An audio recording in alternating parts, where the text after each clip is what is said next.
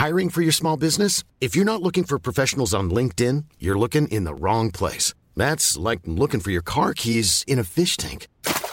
LinkedIn helps you hire professionals you can't find anywhere else, even those who aren't actively searching for a new job but might be open to the perfect role. In a given month, over 70% of LinkedIn users don't even visit other leading job sites. So start looking in the right place. With LinkedIn, you can hire professionals like a professional. Post your free job on linkedin.com/people slash people today. NoWatch.fm Incredible Web Shows. Cette émission vous est présentée avec la participation de la boutique NoWatch. Bonjour à tous et bienvenue sur le Rendez-vous Tech, le podcast bimensuel où on parle technologie, internet et gadgets. Nous sommes en août 2011 et c'est l'épisode numéro 67.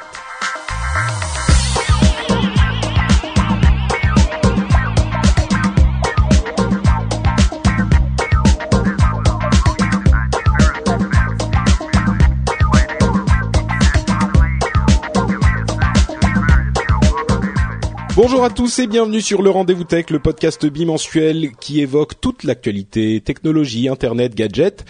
Et aujourd'hui, on a un programme assez chargé avec plein d'informations hyper intéressantes, dont une bombe atomique qui vient de tomber il y a quelques heures à peine à propos de Google qui fait des choses euh, assez inattendues, on va dire. Avant de se lancer dans l'actualité, je vais accueillir mes deux invités. Euh, on a une actualité en fait, en plus de celle-là, une actualité assez politique. Euh, entre Google et les histoires de brevets et de réformes et les histoires de ce qui s'est passé après les émeutes de Londres et qui touchent pas mal à la technologie et de plein d'autres choses, euh, je me suis dit que quoi de mieux que d'inviter des gens qui connaissent la politique sur le bout des doigts. J'ai donc pris mon petit mon petit email, j'ai envoyé un email à nos amis de Polygeek et je leur ai dit les gars, venez sur le rendez-vous tech. Ils m'ont dit, ouah, je sais pas, j'ai pas le temps, je suis occupé. Bon, allez, on t'en envoie deux, deux sur quatre. Ça ira, allez. Et moi, j'ai dit, ouais, banco, super, on y va. J'ai donc euh, Antoine et Fabien qui sont présents aujourd'hui. Salut à vous, les gars. Bah salut à toi, Salut. merci de nous avoir invités. Ça Mais fait bien plaisir. Ça fait très plaisir de vous avoir. Euh, alors, Antoine, les gens qui écoutent Polygeek te connaissent bien sûr. Euh, Fabien, certains doivent être en train de se dire, mais attends, moi j'écoute qui c'est, ce mec Oui, depuis, oui. ouais, depuis euh, quoi, au moins 29 numéros. Et euh, Fabien, non, non, pas du tout. C'est mensonge, fraude. Ça commence bien. On est bien dans le registre politique. En fait, Euh, Fabien, vas-y, donne-nous ta grande info exclusive que tu nous as Eh promis oui. de, de donner sur en direct sur le rendez-vous tech. Vas-y, dis-nous tout. Eh bien, euh, en une phrase, nous avons décidé de tuer le Capitaine Liban. Euh, le Capitaine Liban qui est donc devenu Fabien euh, suite au dernier numéro qui n'a pas encore été mis en ligne à la suite de- d'énormes problèmes techniques. Et donc voilà, Fabien est le Capitaine Liban. Ok. Eh ben écoute, euh, bienvenue. Euh, tu, tel Batman, tu te démasques. Et nous avons aujourd'hui l'honneur de t'appeler, je pense, pour la première fois sur les ondes, puisqu'effectivement le dernier Polygeek, Polygeek n'est pas encore sorti. Euh, et, et- et pour, pour la première fois sur les ondes, par ton Wow. vrai nom. Je, je pense Eh que c'est une exclusivité dont nous pouvons être fiers. Les auditrices sont toutes choses. Hein. J'en doute pas. D'ailleurs, euh, certaines évoquent leur émoi sur le, le live, euh, sur le chat du live, qui est comme euh, toujours désormais depuis quelques semaines sur euh, nowatch.net slash live quand on diffuse le rend- on diffuse le rendez-vous tech. Donc euh, si vous voulez nous rejoindre pour une prochaine émission, vous pouvez le faire. On vous parlera un petit peu plus euh, de Polygeek, podcast de qualité. euh, à la fin de l'émission, euh, comme ça vous pourrez en savoir un petit peu plus sur nos invités.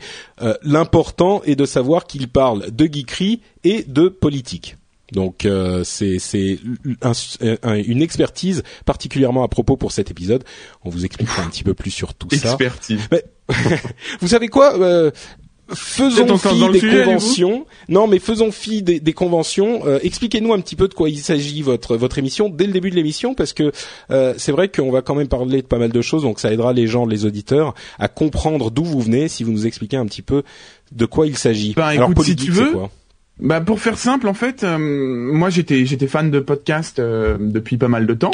Euh, avec évidemment Azeroth.fr, euh, Oh, le rendez-vous tech et tout un tas de podcasts. euh, et Movelicious parce qu'il faut écouter en anglais aussi. C'est gentil. Euh, et avec un ami, euh, Adrien, on milite depuis longtemps ensemble syndicalement. Et, Bande de gauchistes Oui, mais on s'est dit, de le dire. on s'est dit, on veut faire un podcast parce qu'on aime ça. et on s'est dit, la technologie, il y en a plein qui le font. Il y a des gens sérieux comme toi ou les copains rigolos de l'apéro comment créer quelque chose de différent? Donc on s'est dit, hum, la politique c'est ce qui nous intéresse. Au tout début, on s'est dit tiens, on va faire un podcast sur l'actualité des militants de gauche parisiens. et on s'est dit qu'on n'aurait peut-être pas l'audience euh, maximum.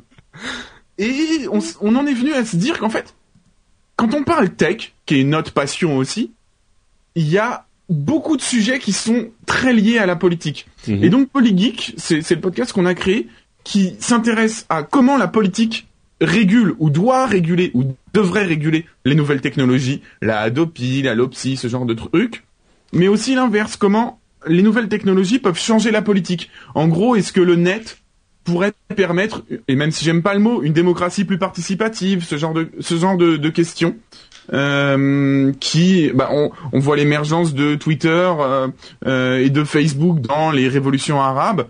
C'est le genre de sujet qu'on aborde et on aborde euh, toujours avec euh, donc dans le podcast il y a des gens de gauche et des gens de droite et on aborde ça pour avoir une expertise avec des politiciens, avec des des, des experts métiers, avec des sénateurs, avec des députés pour bah, ce qui m'a ce qui m'a marqué moi, bon, en dehors du fait, je crois qu'au départ euh, vous étiez tous de gauche euh, et ça ça vous, ça, vous dérangeait en fait vous-même.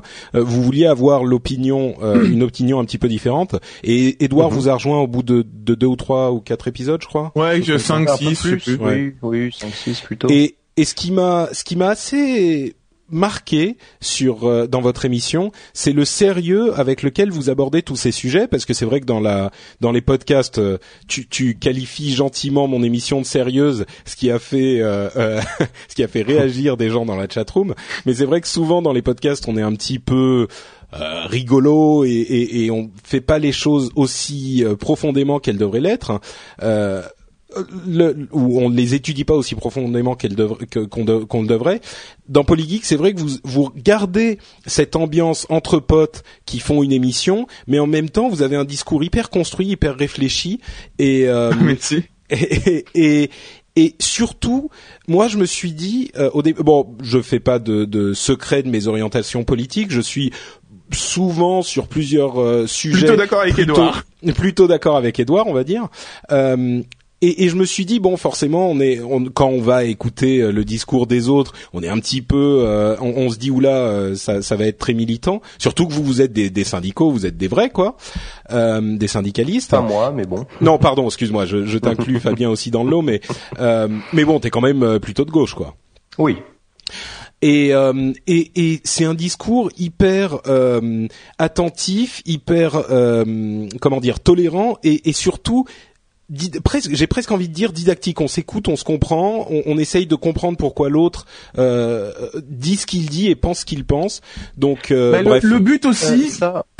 Euh, vas-y Fabien, je t'en prie. Oui, alors ça c'est vraiment, c'est vraiment, c'était vraiment dès l'origine un des axes fondateurs, si je puis me permettre d'employer des, des, grands mots, de Polygeek, c'était de ne pas se couper la parole, contrairement à, à, ces débats bouillassons que l'on voit à la télévision où tout le monde se coupe pendant pendant 30 ou 40 ou 50 minutes. Et euh, en fait, euh, bah, quelque chose qu'on a déjà révélé, notamment dans Zapcast, c'est que euh, sur le plateau de Polygeek, en fait, on procède par main levée. Si on veut la parole, on lève la main et ensuite l'un des quatre, plus généralement Adrien ou parfois Antoine, s'occupe de distribuer la parole et on se coupe le moins possible. C'est vraiment un des principes de base et c'est euh, ça, donne un, déroulement qui est vraiment agréable à écouter et je pense que c'est important pour ce type de d'émission où les polémiques sont quand même euh, euh faciles à, déclencher et moi j'ai d'autant plus, bon, je, je pars un petit peu sur mon expérience, mais j'ai d'autant plus l'expérience de ce type de problématique que j'ai en anglais, tu l'évoquais euh, tout à l'heure Antoine, euh, j'ai plusieurs émissions, dont une émission qui est un petit peu politique, qui s'appelle le Phileas Club, et, euh, et c'est vrai que c'est c'est le genre d'ambiance qui est un petit peu difficile à créer, mais quand on, quand on réussit à la créer sur ces sujets-là, qui fait vraiment avancer le schmilblick, je dirais, pour employer un terme scientifique euh, de haute volée. Donc euh, bref, voilà, euh, Polygeek, c'est c'est l'endroit d'où viennent euh, mes deux invités du jour. Je suis vraiment heureux de les avoir et comme je le disais, d'autant plus qu'on a des sujets assez axés sur les conséquences sociologiques et politiques de euh, la technologie. Donc euh, on va commencer tout de suite, si vous le voulez bien. Et entre parenthèses, ici, comme vous le savez, euh, c'est pas à main levée. Si vous voulez interrompre les gens, n'hésitez pas. Vous rentrez dans l'art. Ça va être un exercice intéressant pour vous qui êtes êtes habitué à, à être très sage. En fait. Faut le savoir, moi, si on m'interrompt pas, je continue à parler pendant deux heures. Donc, faut pas hésiter. Vous dites, bon, Patrick, ça va là. T'as parlé pendant dix minutes, tu fermes ta gueule et tu me laisses parler. Vous faites comme ça.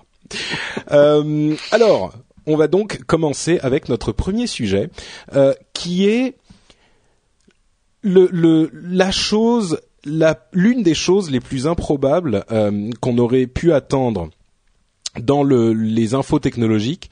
En plein été, il fait, il fait beau, c'est calme et tout. Et puis tout à coup, aujourd'hui, euh, on apprend, et ça, je ne sais pas si vous avez déjà vu la news parce que ça date vraiment d'il y a Ouais, quelques heures. On, on, on, on l'a vu ensemble, euh, avant de dire la news, on l'a vu ensemble avec euh, Fabien, et je suis désolé, je vais dire un gros mot, mais on l'a vu, on a fait « Oh putain Ouais.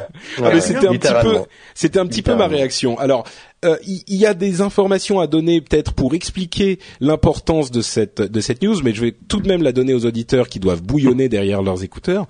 En fait, euh, Google a annoncé il y a quelques heures, et c'est pas un poisson d'avril, euh, qu'il rachetait Motorola Mobility, qui est donc la division mobile de Motorola, qui est assez importante, pour 12 milliards de dollars. Et c'est une euh, une nouvelle vraiment vraiment très importante dans le monde de, la technologie pour énormément de raisons qu'on va détailler un petit peu plus tard. Euh, simplement, je, vais simplement préciser, Motorola a deux divisions, la, vi- la division mobile qui fait les téléphones portables et, ce genre d'appareils, et la division solutions qui est un petit peu plus euh, professionnelle.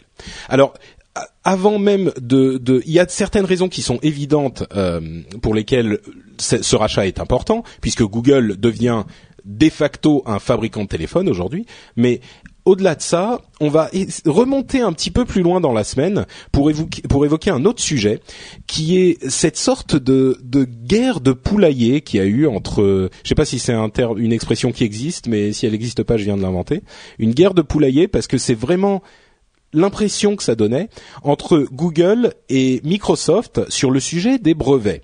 C'est-à-dire que les, avocats de Google, les avocats, les general counsel euh, internes de Google, c'est-à-dire les avocats, euh, disons au plus haut de la structure de Google euh, du département légal, ont posté un article disant en gros, je paraphrase, mais en gros, ouais, euh, Microsoft, Apple, euh, gentil, tous ces gens-là, euh, voilà. C'est, c'est- Mais on c'est vous dira rien parce qu'on n'a pas de brevet. dégueulasse. Vous avez acheté les brevets de Nortel, dont on avait déjà parlé dans d'autres émissions, qui est une collection de brevets énorme qui a été achetée par un consortium formé de Microsoft, Apple euh, et d'autres.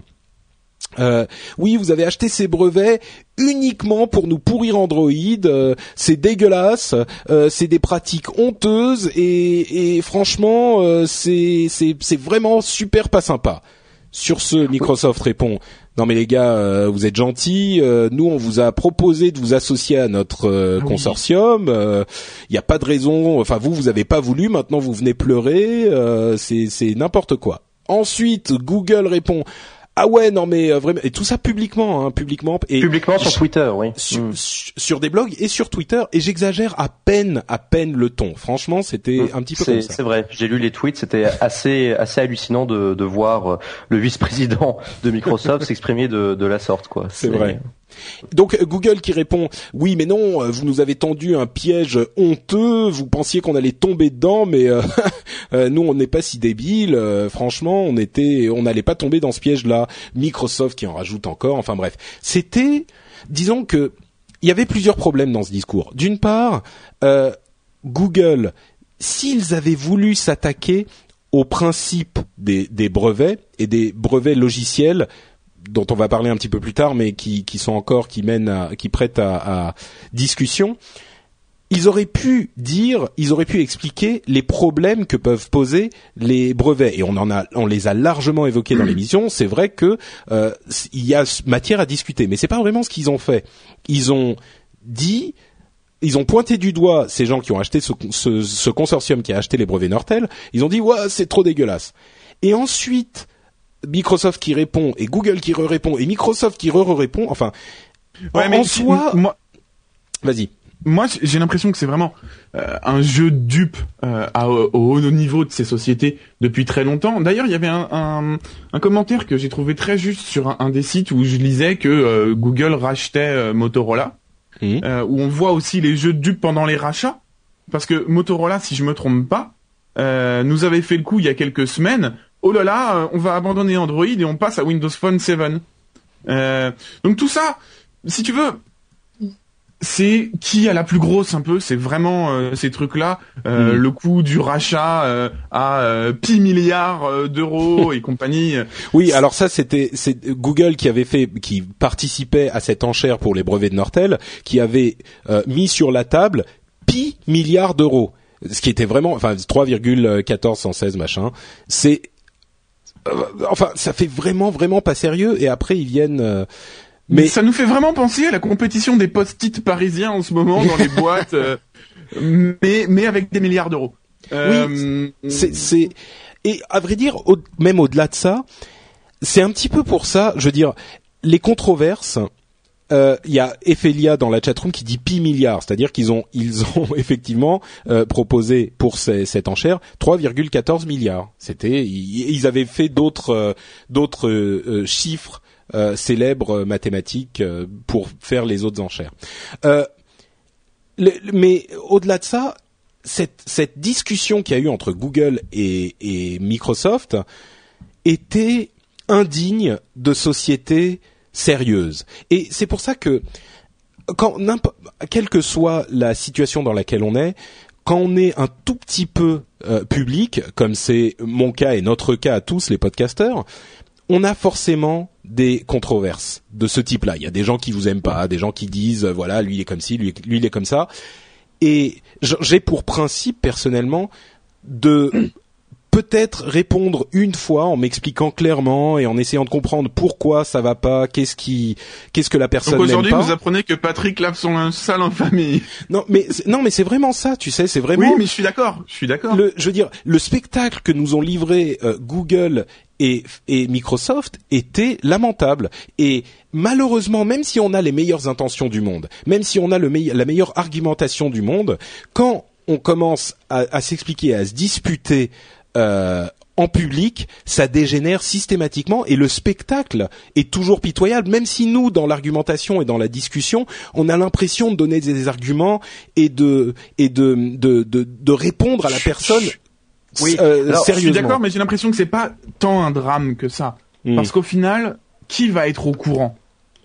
C'est une poignée de geeks, même si on est plusieurs Déjà, sur la planète. il y a déjà C'est une poignée de geeks. Le client de base d'Android qui achète son Android à 1 euro euh, à la Fnac du coin, il, Il s'en il fout, sait même sûr. pas euh, qui est Larry Oui, Page. Oui. Oui. Donc, non, c'est vrai. Non, mais je sais pas. Moi, c'est une.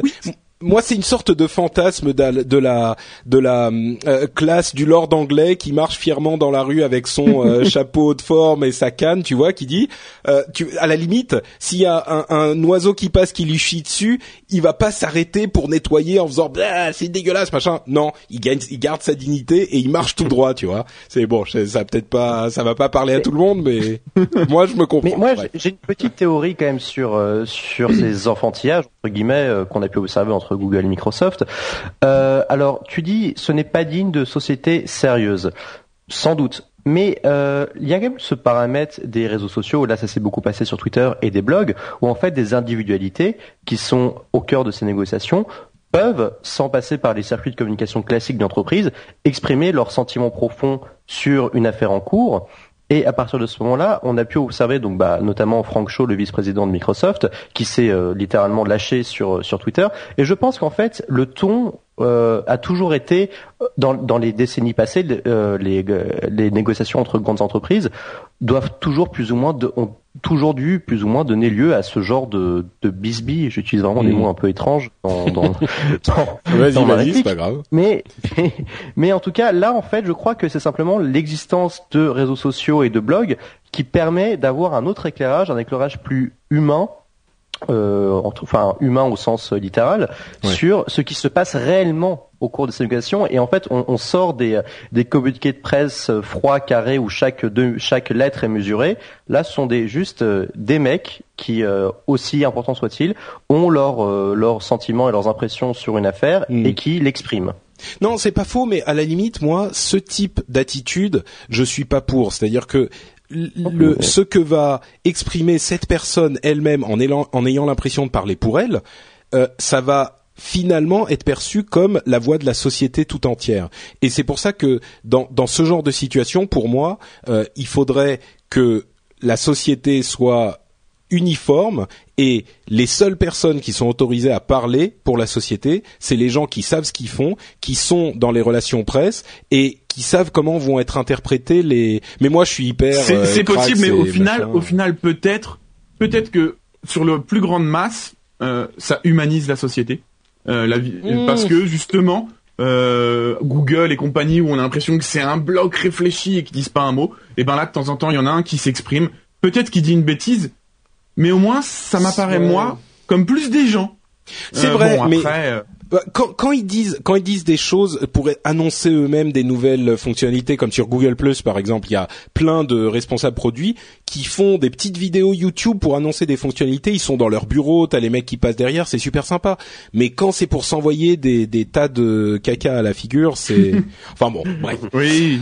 Enfin, enfin, je sais pas. Toi, par exemple, euh, là après cette euh, après cet euh, échange de Colibet, vous avez pas une image un petit peu, un tout petit peu, je dirais peut-être pas ternie, c'est un peu exagéré, mais vous dites pas bon, c'est quand même pas hyper sérieux. Non, moi, moi, ce que ce que je retiens majoritairement, c'est que Google se se lance dans le hardware de téléphone.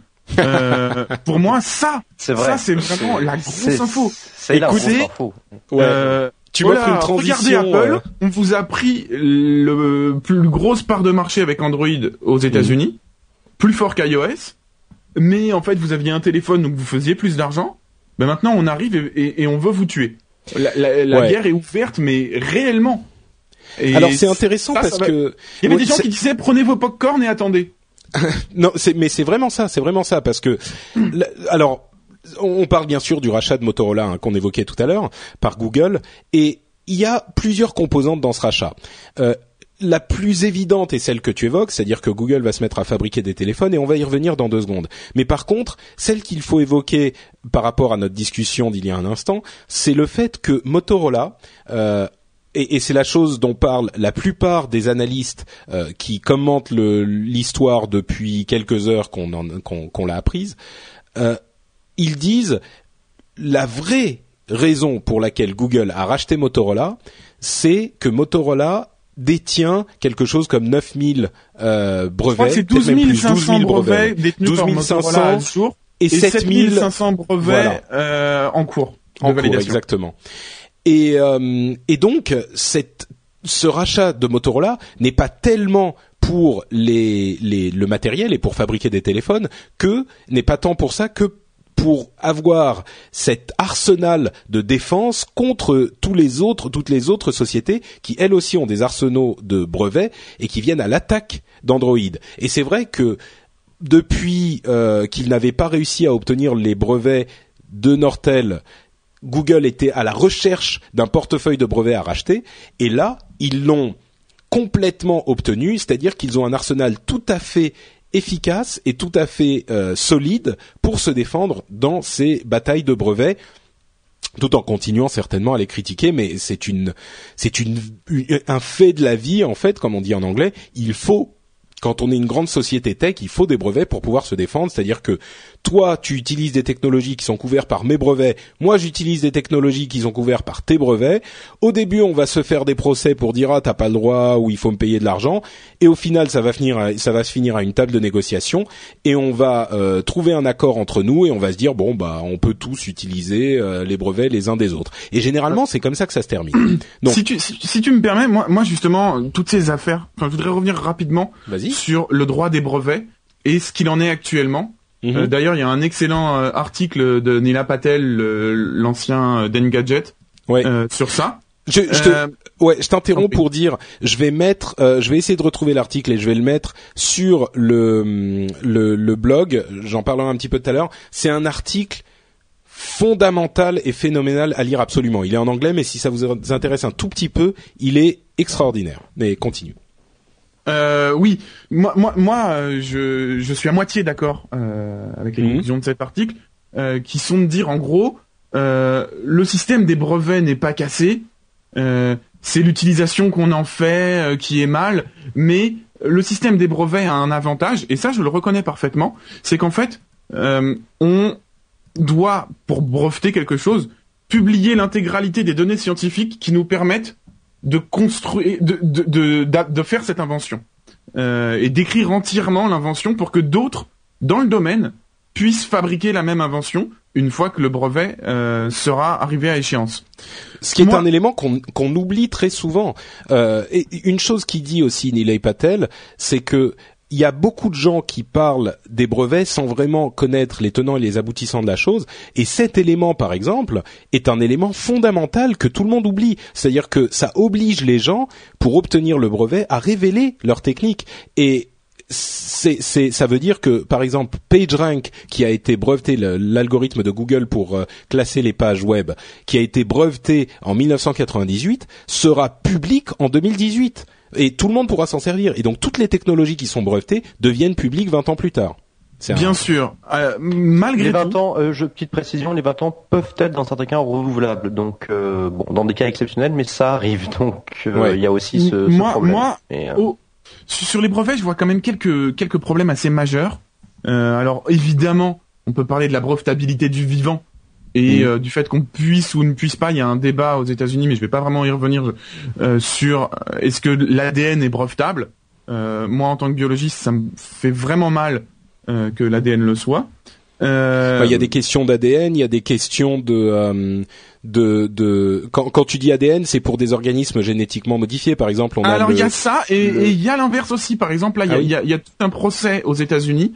En fait, on a découvert que euh, c'est pas des histoires de maïs Monsanto et ce genre de choses Non, mais t'as aussi un truc qui tel allèle euh, impliqué dans euh, des cancers du sein. Si j'ai pas regardé la, la publi, donc j'ai juste regardé les, les, les news sur les sites de tech. Mhm. Euh, et, et en gros, si on si, si on utilise tel allèle, on peut modifier euh, les risques de cancer et, et permettre des traitements. Mhm. Et donc en fait, si tu veux, malgré tout, même si tu prends un OGM, n'importe quelle séquence d'ADN a une possibilité infime, mais a une possibilité qu'on ne peut pas nier d'arriver chez un individu. Par exemple, chez moi, je hmm. pourrais, je viens de naître aujourd'hui, je pourrais et potentiellement avec une probabilité en dessous du pourcent hein, naître avec un gène qui appartiendrait à Monsanto ou euh, à telle boîte. D'accord. Et là, j'ai un problème dans le fait que je naisse avec moi-même un brevet à l'intérieur de moi qui ne m'appartient pas. Euh, non, mais, c'est pas compliqué. Tu payes Monsanto et tout va bien. voilà. Non, mais plus globalement. Oui, effectivement, ça fait peur. euh, disons qu'avoir des dettes dès, sa naissance, c'est quand même un petit peu fort, je trouve. Oh, bah, disons qu'on on en a tous de toute façon, vu euh, l'état des finances publiques. Mais bon, c'est un autre débat. plus globalement, moi, ce qui, ce qui, me dérange dans les brevets, euh, c'est le fait que actuellement, pour moi, ils ralentissent la propagation du progrès Hmm. Dans l'humanité en général. Et euh, en fait, euh, si tu veux, comme les brevets, ça peut établir un monopole. C'est-à-dire que une, une boîte va avoir un brevet et va dire je bloque l'utilisation de telle technologie pour tout le monde pendant 20 ans. Après, donc on, on diffuse quand même l'information scientifique, ça c'est intéressant, et après vous pourrez l'utiliser. Mais c'est pas Et tout à fait le cas. Ils ont l'obligation l'utiliser, ce, d'utiliser ce brevet. Et s'ils ne l'utilisent Oui. pas, dans, ça dépend des pays, mais ils ont l'obligation de, de, de- d'accorder des licences à des tarifs raisonnables. Alors ensuite définir ce que c'est que raisonnable, mais à des tarifs raisonnables à n'importe qui. Donc Ils n'ont pas il toujours l'utilisation, l'obligation d'accorder des licences à royalties. Et je pense justement que c'est le problème. À mon Hmm. sens, si bah, c'est l'une des solutions qu'évoque euh, Nilay Patel dans son voilà, s'il n'y avait pas de brevet de monopole, mais qu'il y avait que des brevets royalties, je pense que le monde irait un petit peu mieux dans le sens où les innovations arriveraient plus vite et se répandraient plus vite dans la planète parce que tout le monde, toutes les sociétés pourraient utiliser ces innovations et on n'aurait pas ce qu'on a observé avec l'iPhone pour reprendre un truc un peu tech, où quand l'iPhone est sorti pendant deux ans, tous les autres téléphones tactiles c'était juste de la merde, désolé, hein, ça ne marchait pas. Euh, parce qu'ils ont dû trouver des solutions dérivatives et compagnie qu'ils pouvaient pas Mm. utiliser et ils pouvaient même pas payer Apple pour reprendre leur technologie. Alors, t- c'est c'est un Euh, argument qu'on comprend tout à fait, mais si on veut le prendre à l'envers, et c'est pas forcément le mien, mais c'est un, c'est, c'est un argument qu'on peut comprendre, il y a aussi la, la motivation à faire la recherche pour trouver ce type d'innovation, parce que on se dit, si jamais on trouve quelque chose qui déchire sa maman, euh, c'est encore un terme officiel, euh, on va pouvoir en profiter exclusivement pendant un certain temps. Donc les gens vont investir plus dans la recherche et peut-être trouver des, des techniques qui n'auraient pas qu'ils n'auraient pas été possible de, de trouver si cette motivation que procure l'exclusivité de l'utilisation n'avait pas été là. Donc Alors, il y a deux côtés. moi, je dans- suis- je suis- Antoine, Antoine, Antoine. Si je peux un tout petit truc. Alors, comme Antoine le sait déjà, moi je suis euh, en grande partie d'accord avec euh, Patrick avec ce que tu viens de dire. La Mm. moti enfin les questions de motivation, euh, le fait d'être récompensé euh, pour son travail. Euh, je pense, je pense que philosophiquement, le brevet, je suis pour.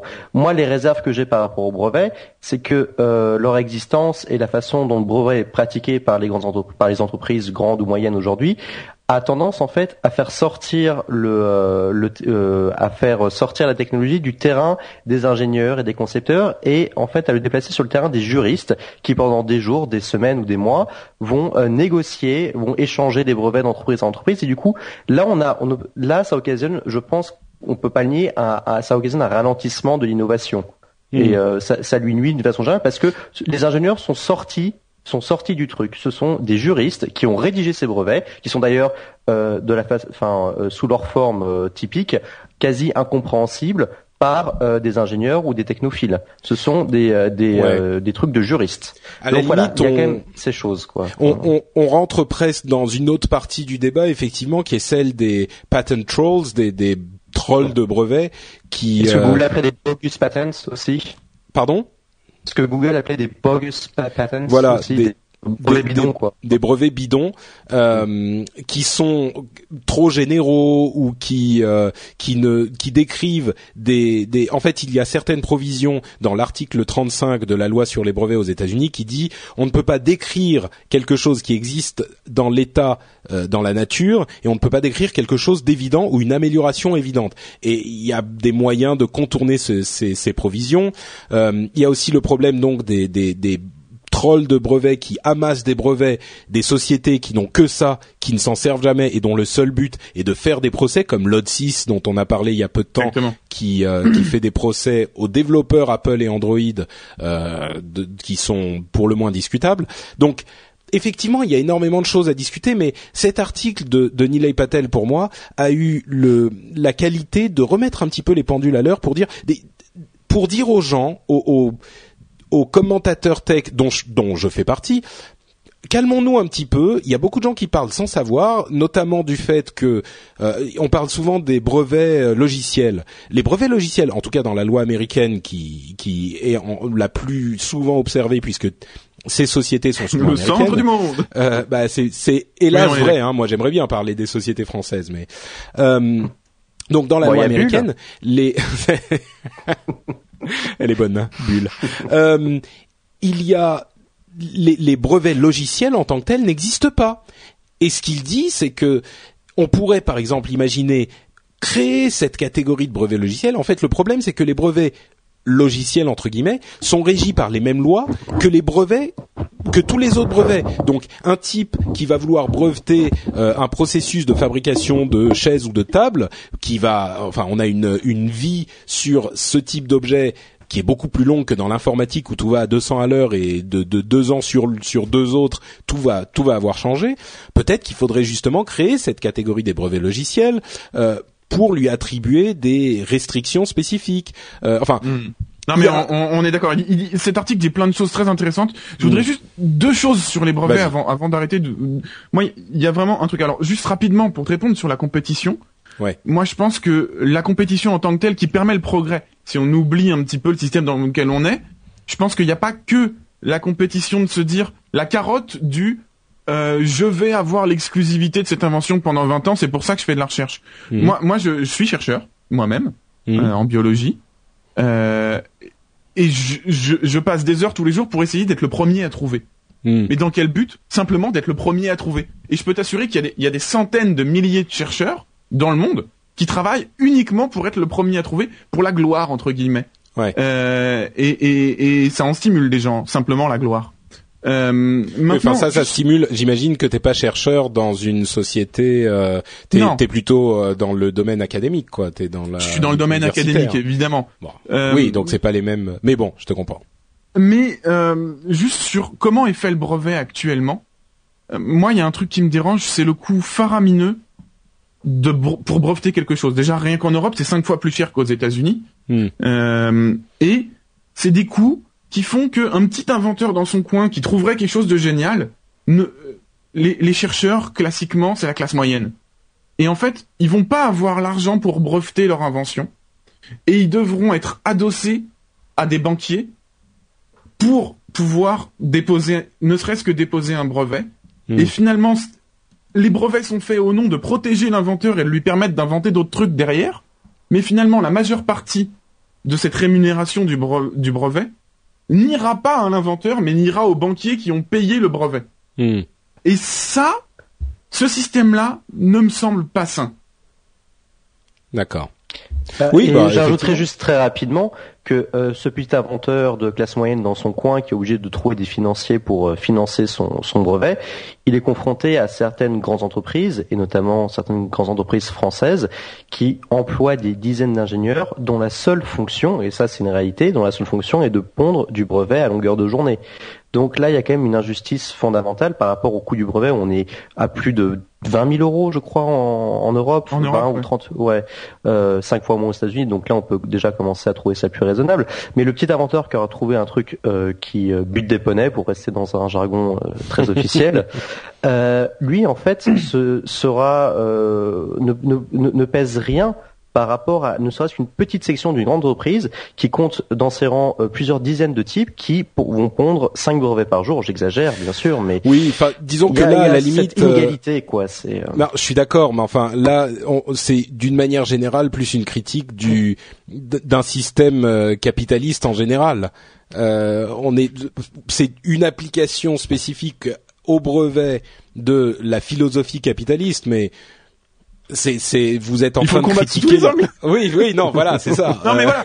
mais Je, je donne mon point de vue, et après vous en faites ce que oui, vous voulez. bien sûr, bien sûr. Non, je comprends. Moi, moi, je pense qu'il y a quand même euh, le, le, il est important d'avoir les deux axes à mon avis. Il est important d'avoir justement une, une recherche académique et universitaire euh, d'un côté et une recherche euh, commerciale en fait de l'autre, parce que les- la recherche commerciale donne aussi des résultats qui, enfin, il y, a des exemples évidents, mais dans la la, la médecine, on on, on vilipende souvent les sociétés pharmaceutiques et avec raison certainement. Hein, je veux dire, il y a, il elles ont des pratiques assez euh, euh, lamentables et assez répréhensibles pour le fait qu'ils veulent absolument vendre les médicaments à tout le monde et ils veulent vendre euh, même aux pays du tiers monde, etc. Mais il y a énormément de recherches qui ne sont possibles que parce que ces sociétés investissent énormément d'argent pour pouvoir en faire plus. Donc, quand tu dis ça diffuse la recherche, enfin ça diffuse les innovations dans la société, pour moi, la- la- l'approche capitaliste, le but n'est pas uniquement de faire de l'argent à ceux qui en ont déjà. Le but est aussi de diffuser la technologie, la recherche, le bien-être finalement euh, dans toutes les couches de la société parce que si on prend un autre niveau dans nos sociétés, on bénéficie aujourd'hui d'avancées technologiques phénoménales sur Internet, en grande partie grâce à des sociétés qui sont là pour faire de l'argent. Donc il euh, y, a les deux côtés de de la ah, ça ça dépend aussi euh. c'est un truc dont on discutait justement enfin peut-être hmm. on, va ouais on, est en train de changer de sujet écoute tu sais quoi je vais les auditeurs avec ça. je vais je vais quand même euh, donner un exemple qui va dans dans l'autre sens de celui que je viens de décrire pour euh, pour donner un petit peu plus dans dans l'autre sens et de de l'eau à votre moulin il y a quelqu'un qui disait il y a quelques jours, imaginez un instant que Tim Berners-Lee, qui est l'inventeur du web, ait mis un brevet sur son invention sur le web, sur le World Wide. On aurait, le, enfin, le monde ne serait évidemment pas celui qu'il est aujourd'hui. Donc, ce que je dis dans un sens comme dans l'autre, rien n'est absolu et euh, il faut bien sûr relativiser dans toutes ces dans tous ces domaines quoi. Euh, mais bon, donc on est toujours sur Google et Motorola. Euh, l'autre aspect pour lequel il me paraît essentiel de, de, parler de cette de ce rachat, c'est le fait que maintenant Google, a priori, hein, ils n'ont rien annoncé encore, on ne sait pas ce qu'ils vont faire. Google risque certainement de de, de fabriquer des téléphones, comme tu le disais Antoine. Et ça a une résonance énorme dans l'industrie euh, technologique parce que c'est d'une manière, si c'est cette direction dans laquelle ils vont, d'une manière presque un aveu, je vais pas dire d'échec, mais un aveu de changement de direction parce que ça voudrait dire que Google peut enfin maîtriser l'ensemble de la chaîne sur au moins un de ses téléphones. Bien sûr, il va continuer, j'imagine, à travailler avec ses partenaires pour sortir des téléphones de différentes marques, que ce soit HTC, Samsung ou d'autres. Et mais par contre, ils auront leur téléphone qu'ils vont faire comme ils estiment qu'un téléphone Android doit fonctionner. Et c'est vraiment euh, beaucoup plus proche du modèle qu'ont observé Apple et Microsoft dans une certaine mesure. Et on se demande si euh, Google n'est pas en train de se rendre compte que dans le domaine des mobiles, en tout cas, laisser le, champ libre à tout le monde ne fonctionne pas aussi bien. Et peut-être qu'il faut une expérience entièrement intégrée. Euh, c'est pour, pour, juste pour finir, pour moi, c'est une excellente nouvelle pour Android parce que ça va permettre de donner le, le, là, ça va donner le ton à tout le monde et on aura au moins une machine qui est euh, sans euh, rajout inutile. Qui Tous les autres devront s'aligner sur ça. Voilà, c'est-à-dire que ça va vraiment donner, ça va, pour moi, c'est une, c'est une, une, ça va donner un gros avantage à Android, alors qu'il en avait déjà pas mal. Et Apple et Microsoft sont en train de regarder cette euh, cette annonce d'un œil un tout petit peu inquiet, je pense. Oui. Alors, mais alors pour aller un peu dans ton sens, tu parlais de maîtriser toute la chaîne de production. Hmm. Euh, bah, c'est à l'évidence le, le, but de Google euh, dans, dans, cette opération. Effectivement, dans un domaine aussi concurrentiel que la téléphonie mobile, euh, à titre personnel, je suis assez surpris que ce genre de rachat, enfin je m'attendais pas à un truc aussi gros que Motorola, ne soit pas intervenu plus tôt de la part de Google, parce qu'ils auront quand même tenu un certain temps euh, hmm. sans avoir la main sur euh, effectivement un truc qui va fabriquer concrètement des téléphones portables. Là, ils y sont. Je pense que c'était absolument inévitable. Et alors, toi, tu te réjouis, tu penses que ça va donner le ton, ça, ça va donner le là au reste de l'industrie. Je pense que c'est une possibilité à titre, mais, mais vraiment, euh, je suis très, je ne sais pas du tout ce qui va se passer à partir de maintenant dans le monde de la téléphonie. Il peut, à mon avis, tout se passer, tant en bien qu'en mal. Hmm. Je, tout peut être bloqué ou alors tout peut euh, tout peut exploser. Je, on, on verra ah bah, bien. Il est tout à fait possible aussi que les choses se passent très très mal pour Google et Motorola, qui est accessoirement une société. Une Motorola est une société énorme. Il est possible que Samsung et, et HTC et les autres se disent non mais attends vous attendez vous êtes gentil Google, vous allez donc maintenant nous faire concurrence. Euh, qu'est-ce que c'est ah que bah, ce bordel Et ils se tournent tous vers de, de HTC et de Samsung justement? Oui, qui sont non, mais ça c'est les réactions officielles. Euh, trois mots de machin sortis par les l'usine euh, relations presse de la boîte où ils disent nous nous réjouissons que Google euh, ait fait cet achat. Ça prouve qu'ils sont vraiment impliqués dans le développement d'Android. Bah, oui, bon, évidemment ils vont dire ça. Ça se trouve ça va bien se passer, mais il est possible aussi que les, les partenaires de Google lui fassent un peu la gueule, quoi, ou la Google. Oh, oh, oh Et, euh, en fait, je vais devoir payer 50 centimes à Jérôme qui a euh, mis un brevet sur ses borgueries, comme on le disait dans la chatroom tout à l'heure. Pardon Antoine, je t'ai interrompu. Non, non, non, non, je rigolais. D'accord. Euh, non, bon, non, je, je croyais avoir quelque chose à dire, mais finalement cette chose m'a. Bah, si, voilà, euh, je, une petite chose. Est-ce qu'on pourrait imaginer que à partir de maintenant, euh, Microsoft, euh, Apple et euh, les autres se vraiment se réunissent pour casser la gueule à Google et Motorola? Est-ce qu'on oh. pourrait s'imaginer que non, je pose la question très sincèrement. Hmm. Non, non, non. Pour moi, certainement pas. Ce, qui, ce que ça veut dire, par contre, ça veut dire plusieurs choses. D'une part, ça veut dire que il y a désormais trois concurrents très sérieux. enfin, c'était déjà le cas, mais ça s'est encore plus renforcé. Google, iOS, donc Apple et Microsoft. Et à mon avis, ça renforce à la limite Microsoft parce que ça veut dire que leur modèle de d'intégration est valide. Et d'autre, d'un autre côté, ça peut peut-être ouvrir la porte à un quatrième acteur. Pourquoi pas un acteur euh, libre, par exemple, euh, parce que peut-être que justement certains euh, constructeurs vont se dire euh, oula Android ça commence à puer un peu, euh, Google s'y met un peu trop. Euh, peut-être qu'il faudrait qu'on pousse aussi un, un, concurrent au cas où, au cas où ça, ça commence à déraper quoi. Mais ben, L'avenir nous le dira. Hein. Oui, ça va être. Ça, ça, en tout cas, c'est très certainement la news la plus importante de ce mois-ci. C'est ce rachat de Google, enfin de Motorola par Google. C'est une news très très importante. Euh, vous savez quoi? Avant de nous lancer dans la question des euh, des suites de la hum, des émeutes euh, londoniennes, j'aimerais en fait parler un petit peu, puisqu'on est dans les histoires de brevets, d'Apple qui a bloqué la vente du Galaxy Tab en Europe et qui s'attaque aujourd'hui au Zoom, enfin au Motorola Zoom. À la limite, là, on est vraiment dans l'exemple des brevets parfaitement ridicules parce que la raison pour laquelle Apple a réussi à bloquer la vente des tablettes euh, en question en Europe, c'est parce que elle ressemble à un iPad. En gros, hein, je schématise, mais c'est une histoire de community design hmm. qui est quand on les met l'une à côté de l'autre, elles se ressemblent un peu et donc un, un acheteur pourrait se tromper et en aller acheter un Galaxy Tab en pensant acheter un iPad. Et là, enfin vraiment, on marche sur la tête quoi. Et bon, en même temps, c'est les 10 personnes qui voulaient acheter un Galaxy Tab qui vont être tristes. Eh, moi, j'avais ah, envisagé, hein, sans déconner. Mais ah. euh, en fait, là, est-ce que dans cette dans ces questions de brevets euh, qui font que les produits Samsung sont bloqués par euh, et Motorola sont bloqués par par Apple, Motorola pas encore, mais ça arrive. Motorola pas encore, d'accord.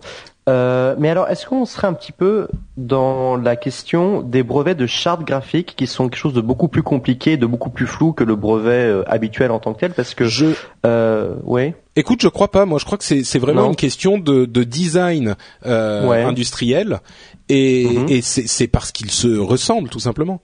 Mais alors c'est bon, c'est vrai qu'ils se ressemblent un petit peu, mais enfin ils ont pas exactement le même format et puis il y a pas 36 manières de faire un, une tablette. Mhm. mais euh, bah, bon, et d'un autre côté, c'est normal qu'Apple utilise toutes les cartouches qu'ils ont dans leur. Enfin, c'est pas des gens là, des gens qui sont là pour euh, faire plaisir à, à, à l'histoire avec un grand H, ils sont là pour faire de l'argent, donc c'est normal qu'ils utilisent tous les, toutes les armes qu'ils ont à leur disposition.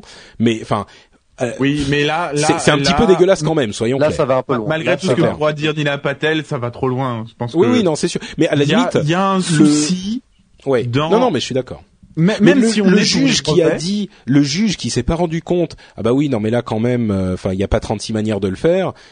C'est, enfin bon, sur, Déjà, sur le... c'est possible.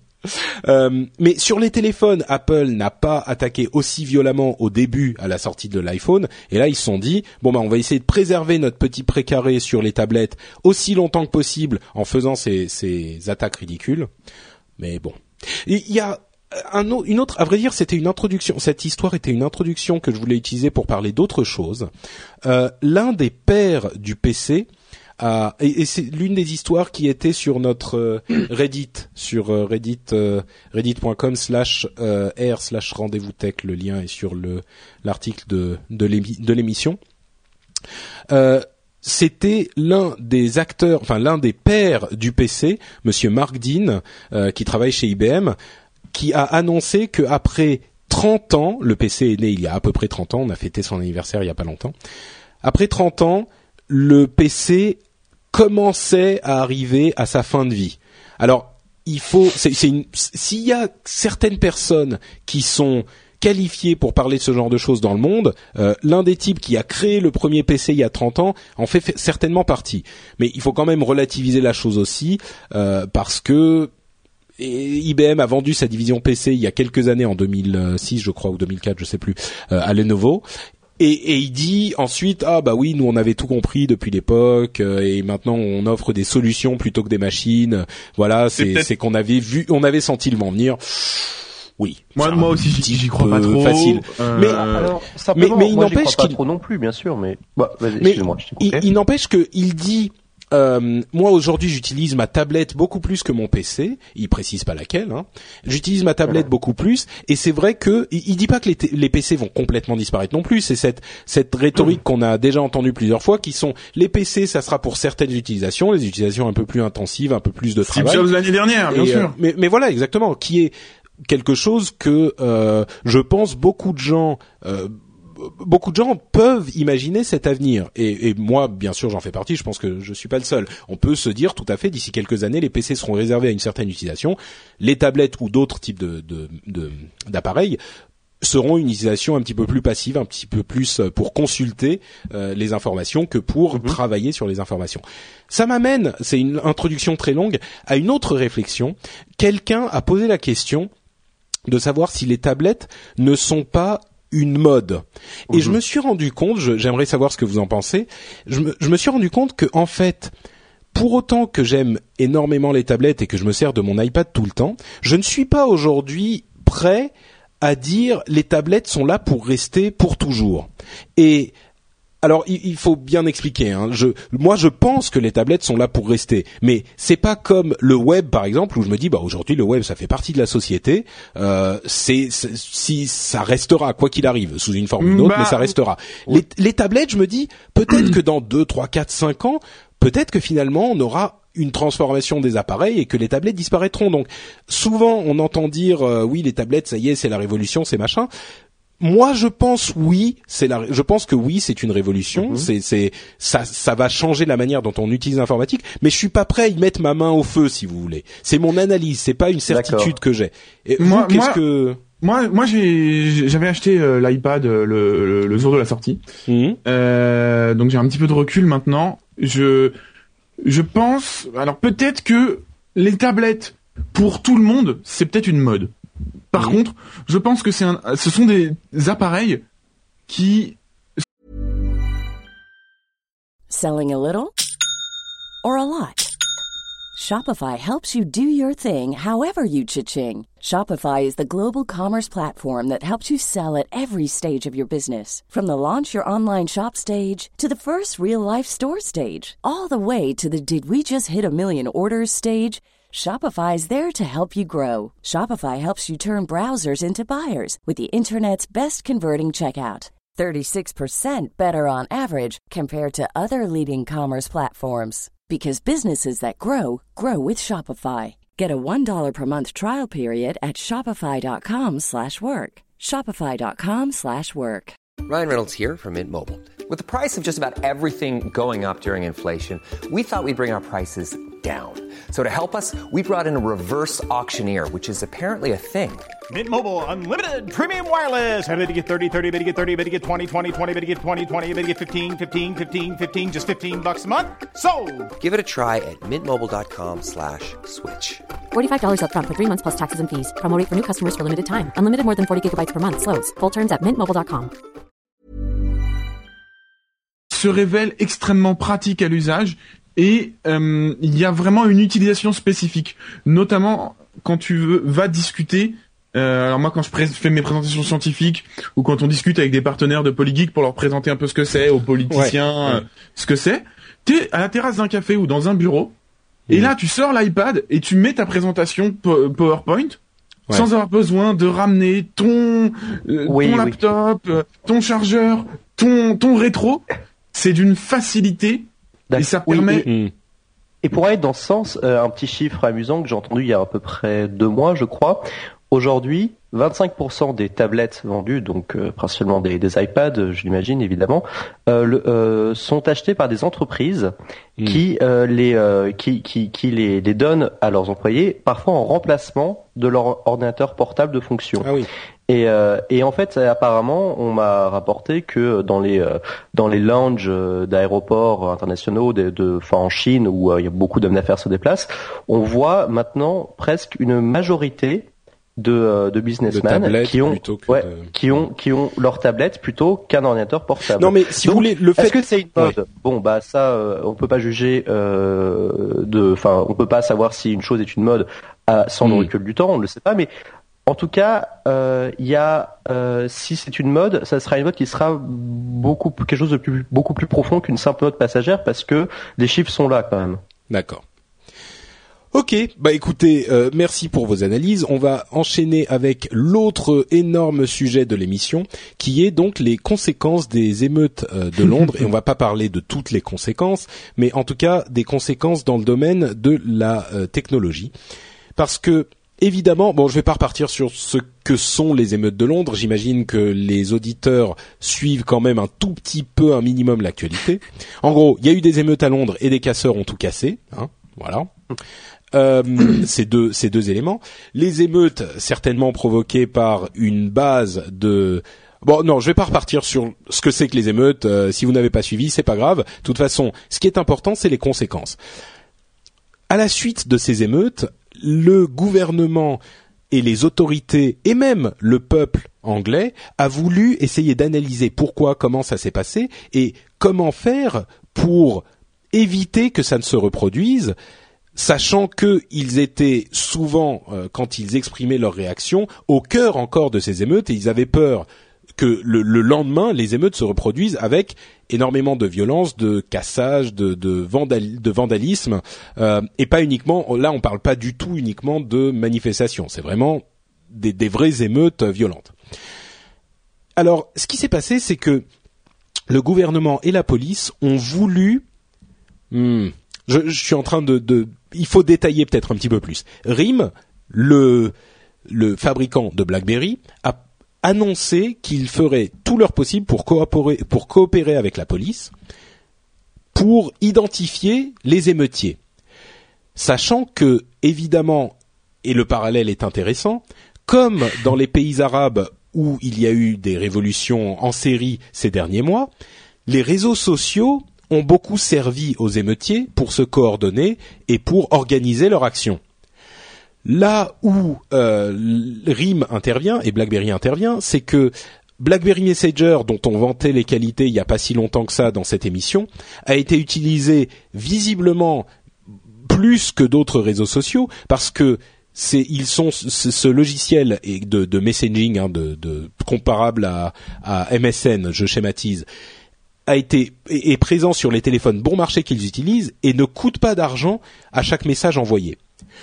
Donc BlackBerry annonce on va coordonner, on va coopérer avec la police. La police dit très bien, on va essayer de chercher de quoi il s'agit, euh, qui va, qui a fait quoi. Le problème, c'est que évidemment, l'une des fonctionnalités essentielles de BlackBerry, c'est l'anonymité totale et le cryptage très euh, sérieux des données. Donc, ils ne peuvent pas vraiment livrer ces informations à la police, ou alors il y a un truc qui nous a échappé parce que ils annoncent depuis longtemps qu'ils ne peuvent pas livrer ce type d'informations à cause du cryptage, qu'ils ne peuvent pas eux-mêmes décrypter.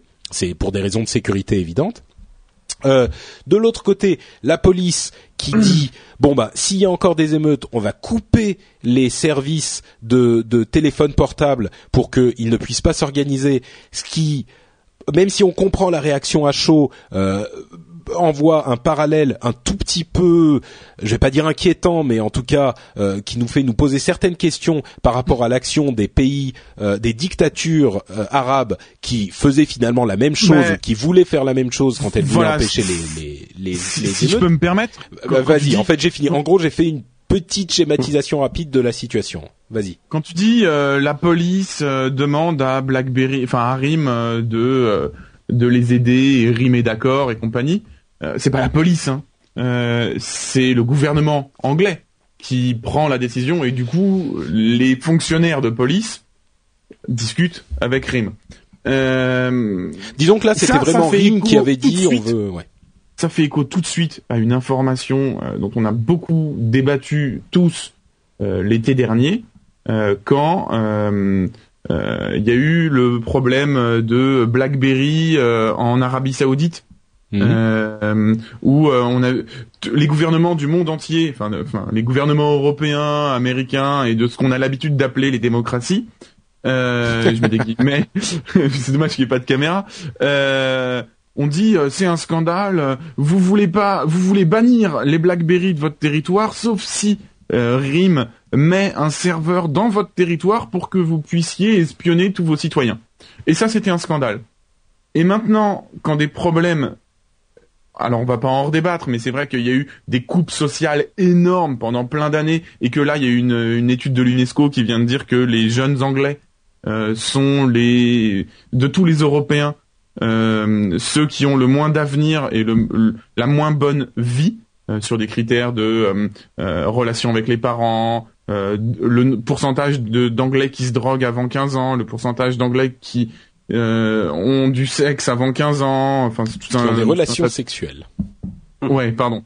Euh, et bon, tout ça, ça a entraîné ces faits. Et maintenant, d'un coup, euh, on nous dit ah oui, mais finalement, euh, c'est peut-être pas si mal d'espionner les citoyens parce que ça permettra d'éviter ça.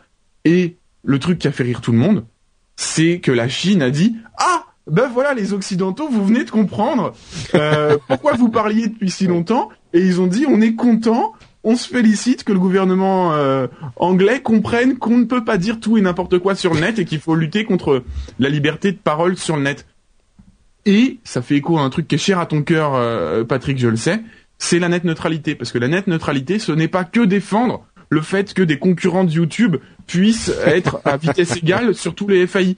C'est aussi le fait que toutes les idées, même les idées politiques, puissent arriver et s'échanger entre tout le monde, sauf si c'est des idées, je veux dire, si c'est euh, l'incitation à la haine raciale, euh, Bien sûr. et préparer des crimes, là on n'est pas d'accord. Mais toutes les idées qui sont légales euh, doivent être transmises sur les réseaux. Sinon, je pense que c'est compliqué de, de, de se dire encore en démocratie. Et la neutralité du net, parce que c'est de ça dont il s'agit, me paraît très importante.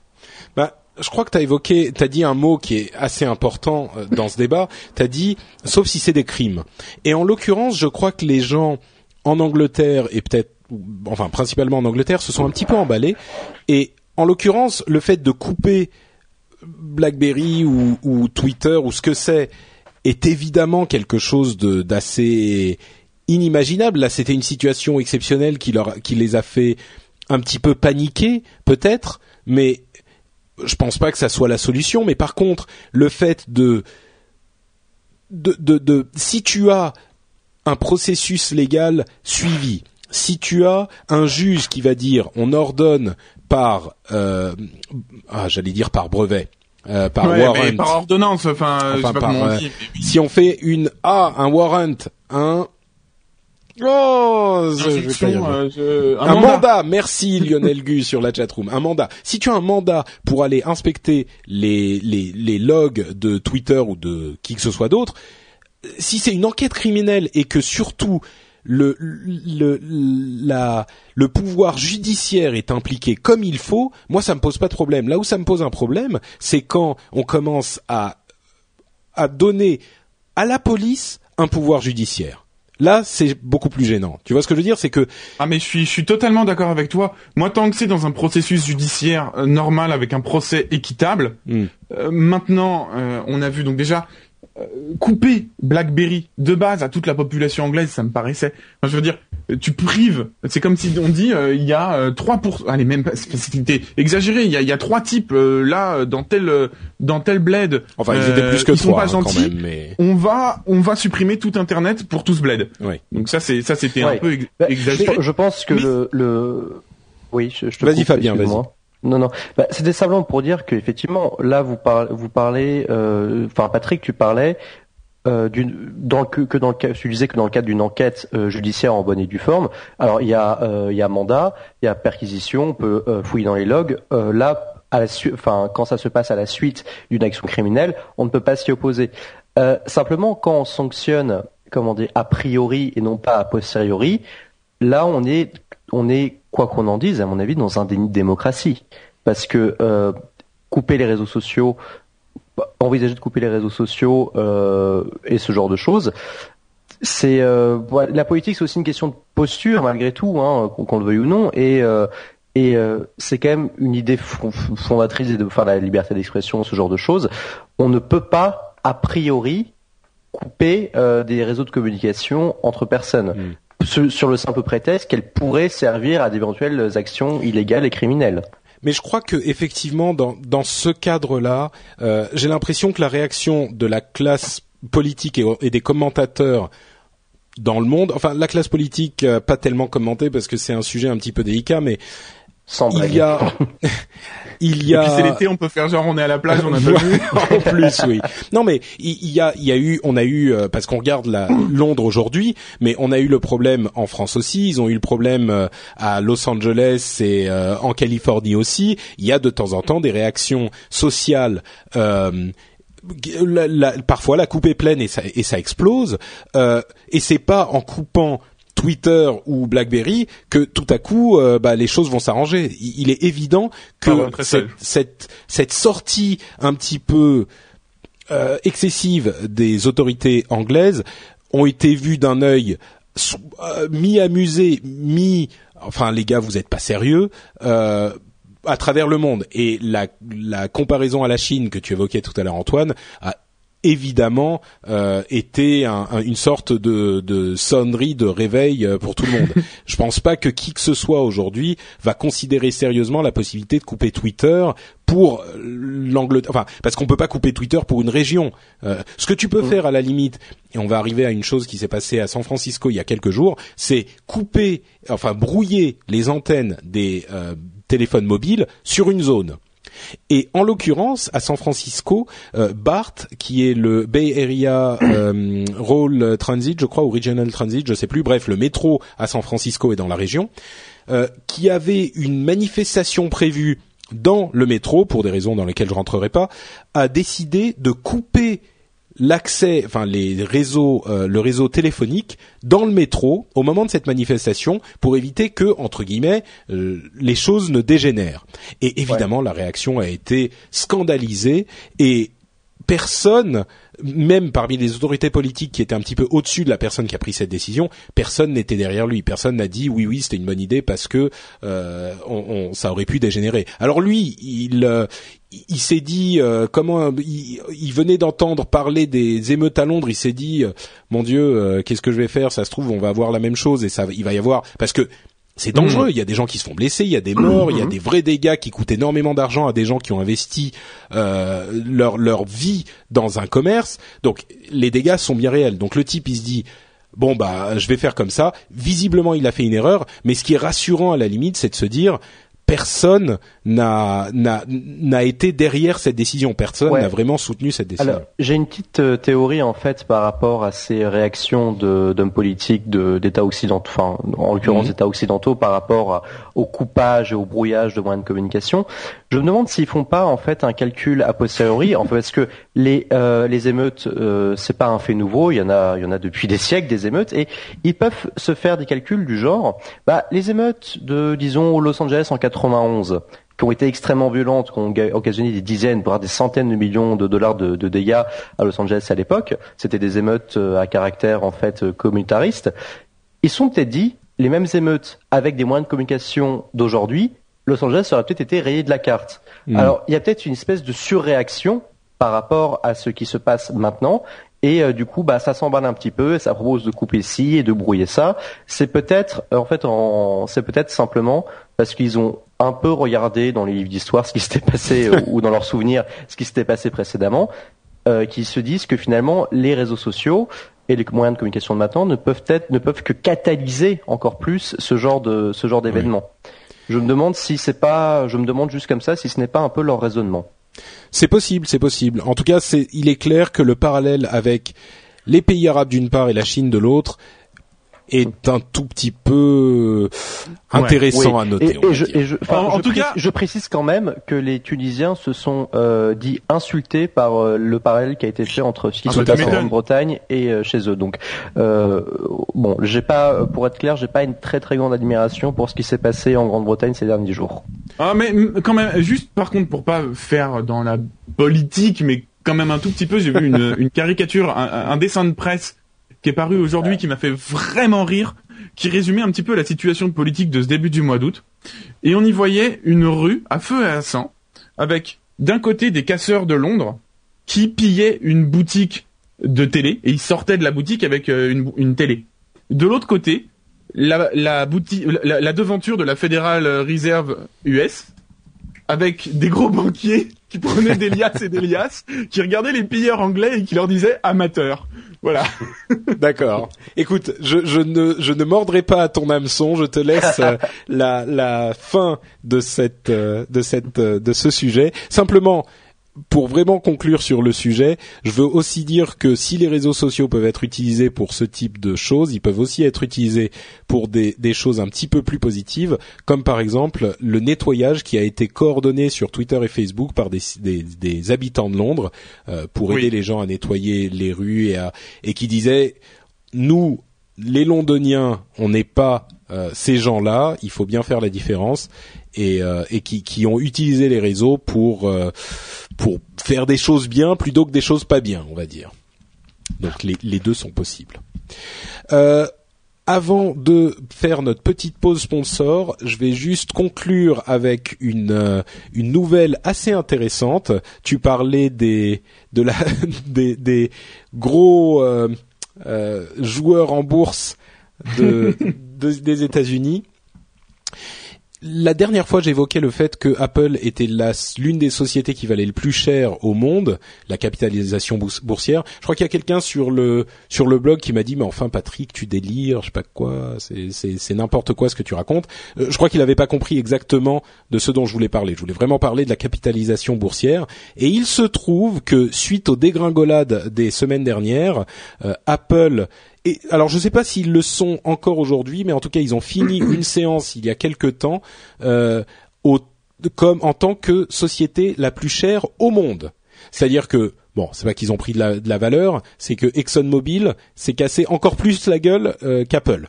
Mais il n'empêche, Apple euh, a la capitalisation boursière ou a eu en tout cas la plus élevée au monde et c'est un événement quand même euh, bon qui vaut le le coup Ah d'être bah. noté.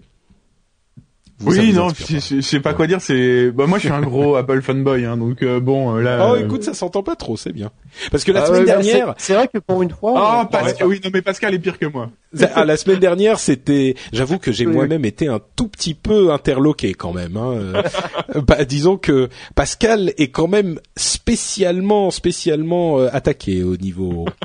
D'ailleurs, certains, certains l'ont dit dans les commentaires. Ils étaient co- comme on a la la la, comment dire la réputation totalement usurpée euh, d'être euh, uniquement peuplé par des, des fans d'Apple, c'est pas enfin des fanboys, en tout cas des fans certainement, des fanboys, je pense pas que ça soit le cas.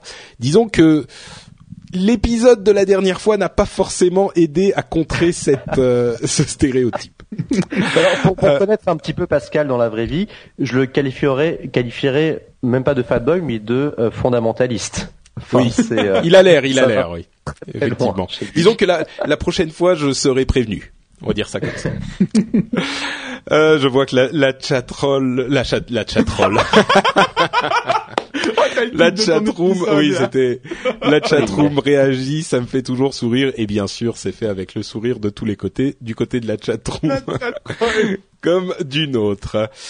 On va faire une petite pause de deux minutes pour vous parler de notre sponsor. Notre sponsor, c'est la boutique No Watch. Vous la connaissez. Vous allez sur nowatch.net et vous avez sur le site une magnifique, mais alors vraiment magnifique bannière euh, sur laquelle vous pouvez lire soutenez notre- vos podcasts préférés acheter des t-shirts et des accessoires. Non, on dit pas acheter parce qu'on, tu vois, on n'est pas des capitalistes horribles. Hein, on, on force pas le, le, message. On dit simplement, vous pouvez, si vous le souhaitez, euh, acheter des t-shirts et nous soutenir. Et en fait, vous trouverez sur cette boutique des t-shirts aux couleurs de tout plein de podcasts, notamment au hasard, euh, Geeking, euh, Zapcast, tiens, qui vous a présenté Polygeek il y a quelque temps, et d'autres. Vous avez des t-shirts, mais aussi d'autres articles, comme par exemple des sacs, des parapluies, des badges euh, et tout plein d'autres choses. Certains articles de sous-vêtements au hasard. Et alors évidemment, plus l'article est cher, plus ça nous rapporte des sous-sous et plus ça nous aide à continuer à faire nos émissions dans les meilleures conditions possibles. Euh, et évidemment, l'autre avantage, c'est que vous vous faites plaisir en vous offrant un petit bout de euh, pub No Watch, enfin d'appartenance euh, No Watch à la communauté No Watchienne qui est nombreuse et active. Donc si l'idée vous intéresse, vous pouvez vous rendre sur la boutique en cliquant sur la bannière qui est sur nowatch.net. On remercie la boutique NoWatch et surtout on vous remercie vous qui faites l'effort de nous soutenir de cette manière parce que euh, évidemment sans vous on ne serait pas là. Merci à vous tous. On enchaîne donc avec nos Un, un tout petit mot, si, Oui. je, peux- si je peux me permettre. Bien sûr. euh, moi, je, je réellement euh, pour être passé de l'autre côté de la barrière et, et commencer à faire du podcast depuis un peu un an et demi maintenant. ouais. Réellement, ce que les auditeurs qui sont simplement auditeurs ne se rendent pas compte, c'est que ça coûte extrêmement cher au final. C'est de vrai. faire des ça, podcasts. ouais. Et non, mais c'est vrai. c'est- pour ça, je- j'encourage les gens à prendre de, de vos, vos, vos affaires ou à vous soutenir parce que euh, réellement, acheter du matos, les serveurs, euh, et puis maintenant les solutions euh, de diffusion live, ça coûte vraiment beaucoup d'argent. Et donc, il n'y a pas que les étoiles iTunes euh, qui sont importantes pour euh, nous, podcasteurs. Ah bah si Ouais, ouais. si, Je- si un je pense juste à- Vas-y vas-y vas-y. Non, non, euh, simplement, enfin, par rapport euh, à la présence d'apparemment de sous-vêtements No Watch sur la boutique, euh, Ouais. je demande à Antoine, euh, on en est où avec le stream Polygeek? Parce que euh, on en avait parlé et euh, moi, j'ai pas vu ça arriver, donc euh, on Ah, je vais vous- euh, à- ouais, à je vais vous laisser euh, démêler vos affaires. Oui. Mais merci Antoine. Si, si un syndicaliste tel que toi le dit, c'est qu'il doit y avoir. Bah, ça permet en fait, si tu veux, de financer les podcasts indépendants, ça permet qu'ils restent indépendants. C'est vrai aussi. C'est vrai aussi. Et euh, je dirais un truc pour finir sur le sujet. Ça coûte euh, effectivement un petit peu d'argent. Et puis surtout, c'est euh, c'est énormément d'efforts et de travail. Et souvent, les gens s'en rendent pas forcément compte. Être aussi régulier et aussi intense dans ce dans ce boulot, ça demande une vraie passion. Et que ce soit sur la boutique No Watch ou ailleurs, hein, là, je parle pas uniquement de la, question financière. Pardon? Non, je le dis. Ah non, rien, rien, rien. Euh, que ce soit sur la boutique No Watch ou ailleurs, euh, ou la boutique Polygeek, voilà, j'ai compris ce que tu disais. Euh, c'est ou, ou, euh, vos, vos petites euh, euh, expressions de remerciement ou quand vous nous envoyez un message sur les réseaux sociaux ou euh, ce genre de choses, ça fait vraiment plaisir et ça nous aide à continuer. Donc euh, voilà, un petit un petit merci comme ça et une petite explication. Donc on passe au Zap Info.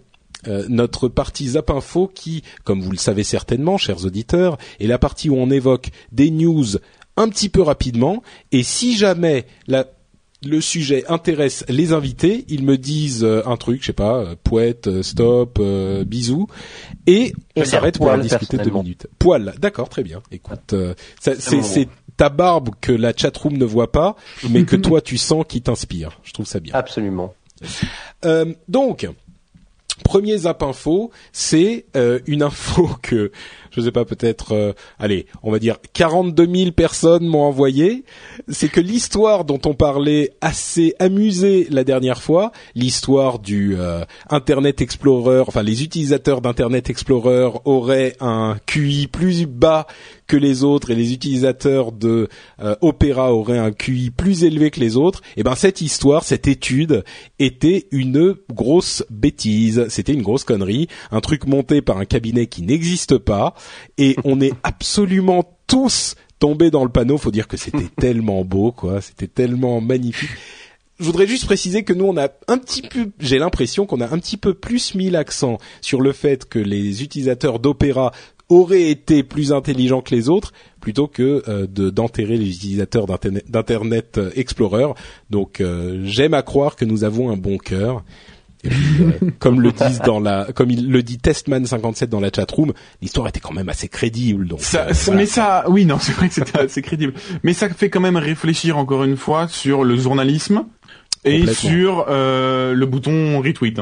Compl- ah non, mais Euh. complètement, complètement. Moi et moi, énorme mais à culpa quoi. Que ce soit plus sérieusement sur, sur les histoires de brevets euh, dont dont on- je- j'en mettais des couches et l'article en question Nilay Patel m'a ouvert les yeux un petit peu, ou sur cette histoire, mais j'ai- je suis pas allé vérifier. Alors moi je suis pas un vrai entre guillemets journaliste, je suis plus un commentateur amusant, euh, commentateur amuseur public on va dire, mais quand même. Euh, le fait d'être tombé aussi gros dans le plano, j'ai pas fait le fier. Et le fait que euh, 42 000 personnes m'aient renvoyé le lien en me disant ah c'était une connerie bouffon, euh, bah oui. Et là j'ai dû fermer la gueule, j'ai dû fermer ma gueule parce qu'effectivement bah oui. Là sur le coup j'ai fait le bouffon. quoi. Voilà. Euh, autre sujet, on va en passer quelques-unes. Euh, Sony reçoit. le- Ah, C'est dommage que les gens de l'apéro du capitaine soient pas là parce que ça leur aurait- plu cette, histoire. Il y avait la conférence Black Hat, qui est une conférence de hackers euh, qui, qui se produit une fois par an, et ils ont décerné leur prix aux sociétés les plus hackables ou les plus hackées ou les plus euh, ridicules de l'année et Sony a reçu, a reçu le prix, euh, un l'un des prix les plus élevés. Et la- en fait, la cérémonie, c'est la cérémonie. Et vous allez comprendre pourquoi je parlais des gens de l'apéro, de l'apéro du capitaine. C'était les ponies, les poneys. Mais en fait, euh, c'est pas tout à fait poney, c'est pawn. Vous savez P-W-N. Euh, et là, c'était les ponies pour le nom des euh, des récompenses. Et donc, c'est ça fait pony pony qui veut dire poney en anglais. Donc, c'est les prix poney. Et en plus, ça ça colle tout à fait. Il s'en sort pas très bien. Savane, hein, vous avez remarqué. Non, non, mais j'explique. Je m'en sors pas. J'ai- J'ai j'ai peur de m'en sortir, même pas. Mais donc, c'était euh, Sony qui a reçu le prix Poney et je pensais que c'était euh, intéressant à noter parce que Poney, ça colle très bien. Poil. Mais alors, qu'est-ce qu'ils ont fait pour euh, recevoir ce prix? Ah, mais écoute, si t'en as pas entendu parler, c'est que euh, Euh, oui, il faut pardon. que. Tu nous. Ouais. Il y a eu une grosse. Il y a, mais peut-être que certains nous, nous écoutent pour la première fois. Hein, c'est c'est toujours possible. Il y a des auditeurs qui arrivent tous les jours. Euh, et ben en fait, euh, Sony a eu l'histoire de hack de son réseau PlayStation Network et qui, est- qui a été Ah, une histoire le- monumentale. réseau PlayStation Network. Euh, Voilà, pour c'est moi. ça. Je... Oui, C'est évidemment. Bah, c'est vrai que c'est- c'était quand même bien là pour eux, quand même. C'est- c'est- bah oui. Cette histoire. On peut même qualifier ça de Uber ponage, comme euh, on le voit parfois sur. D'où euh, d'où le prix euh, Poney qui était tout à fait approprié. Ah oui, oui, oui. L'autre info un petit peu hack de la de la semaine, c'était Anonymous qui a déclaré vouloir s'attaquer à Facebook et même plus, vouloir détruire Facebook le 5 novembre. Prenez les dates. Ils ont envoyé une vidéo à laquelle d'autres membres d'Anonymous ont répondu en disant ouais en fait euh, tout le monde n'est pas tout à fait d'accord sur la la- l'opération Facebook. euh, Peut-être qu'il y a certains qui veulent le faire, mais c'est pas tout Anonymous qui est sur le coup. Donc on sait pas trop si le 5 décembre, euh, le pardon, le 5 novembre, Facebook Novembre. va exploser ou pas, ou si c'est vraiment même Anonymous qui est sérieusement derrière cette histoire. Mais euh, alors, euh, euh, t'as est-ce pas dit qu'il est poil. crédible? À poil Est-ce que Voilà, autant pour moi, je, me- je me demandais si c'était, j'avais hésité, je me demandais si c'était une si bonne idée que ça. Je me demande si j'ai vraiment choisi le bon mot. Mais bref, maintenant que je, que je l'ai pris, je vais m'y tenir.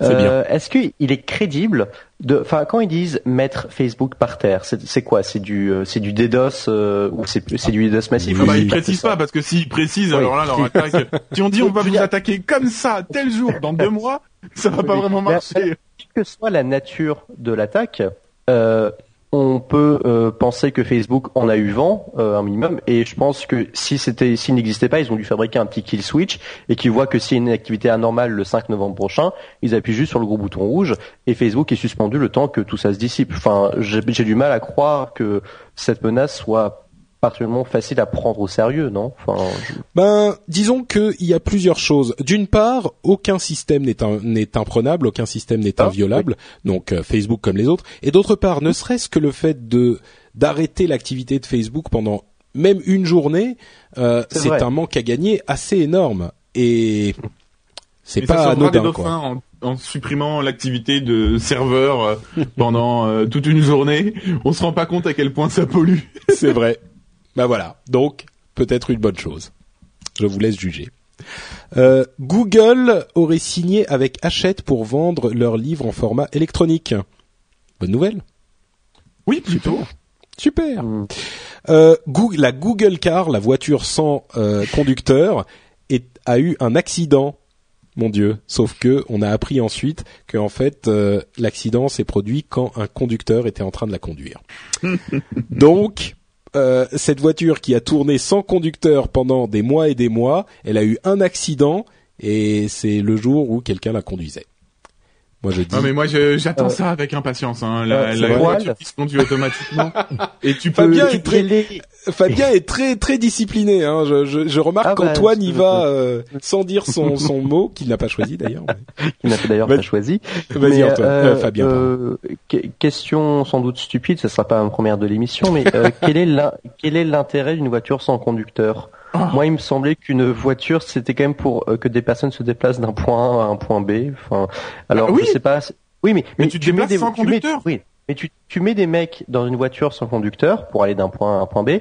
Euh, franchement, même si t'as foi en la technologie, est-ce que t'as confiance sur l'autoroute à 130 Eh ben c'est le gros problème en fait. Euh, les, le problème de cette euh, évolution de la conduite, c'est justement que les gens n'ont pas confiance, alors qu'a priori, il serait assez simple d'implémenter ces technologies pour que la conduite soit beaucoup plus sûre opérée par les je machines que par les hommes. mais euh, je connais Ah, cette théorie. J'aime j'aime beaucoup le sport automobile et j'ai j'ai pu lire des, des choses un petit peu fantaisistes de ce genre. Enfin, à titre personnel, je n'y crois pas du tout. D'accord.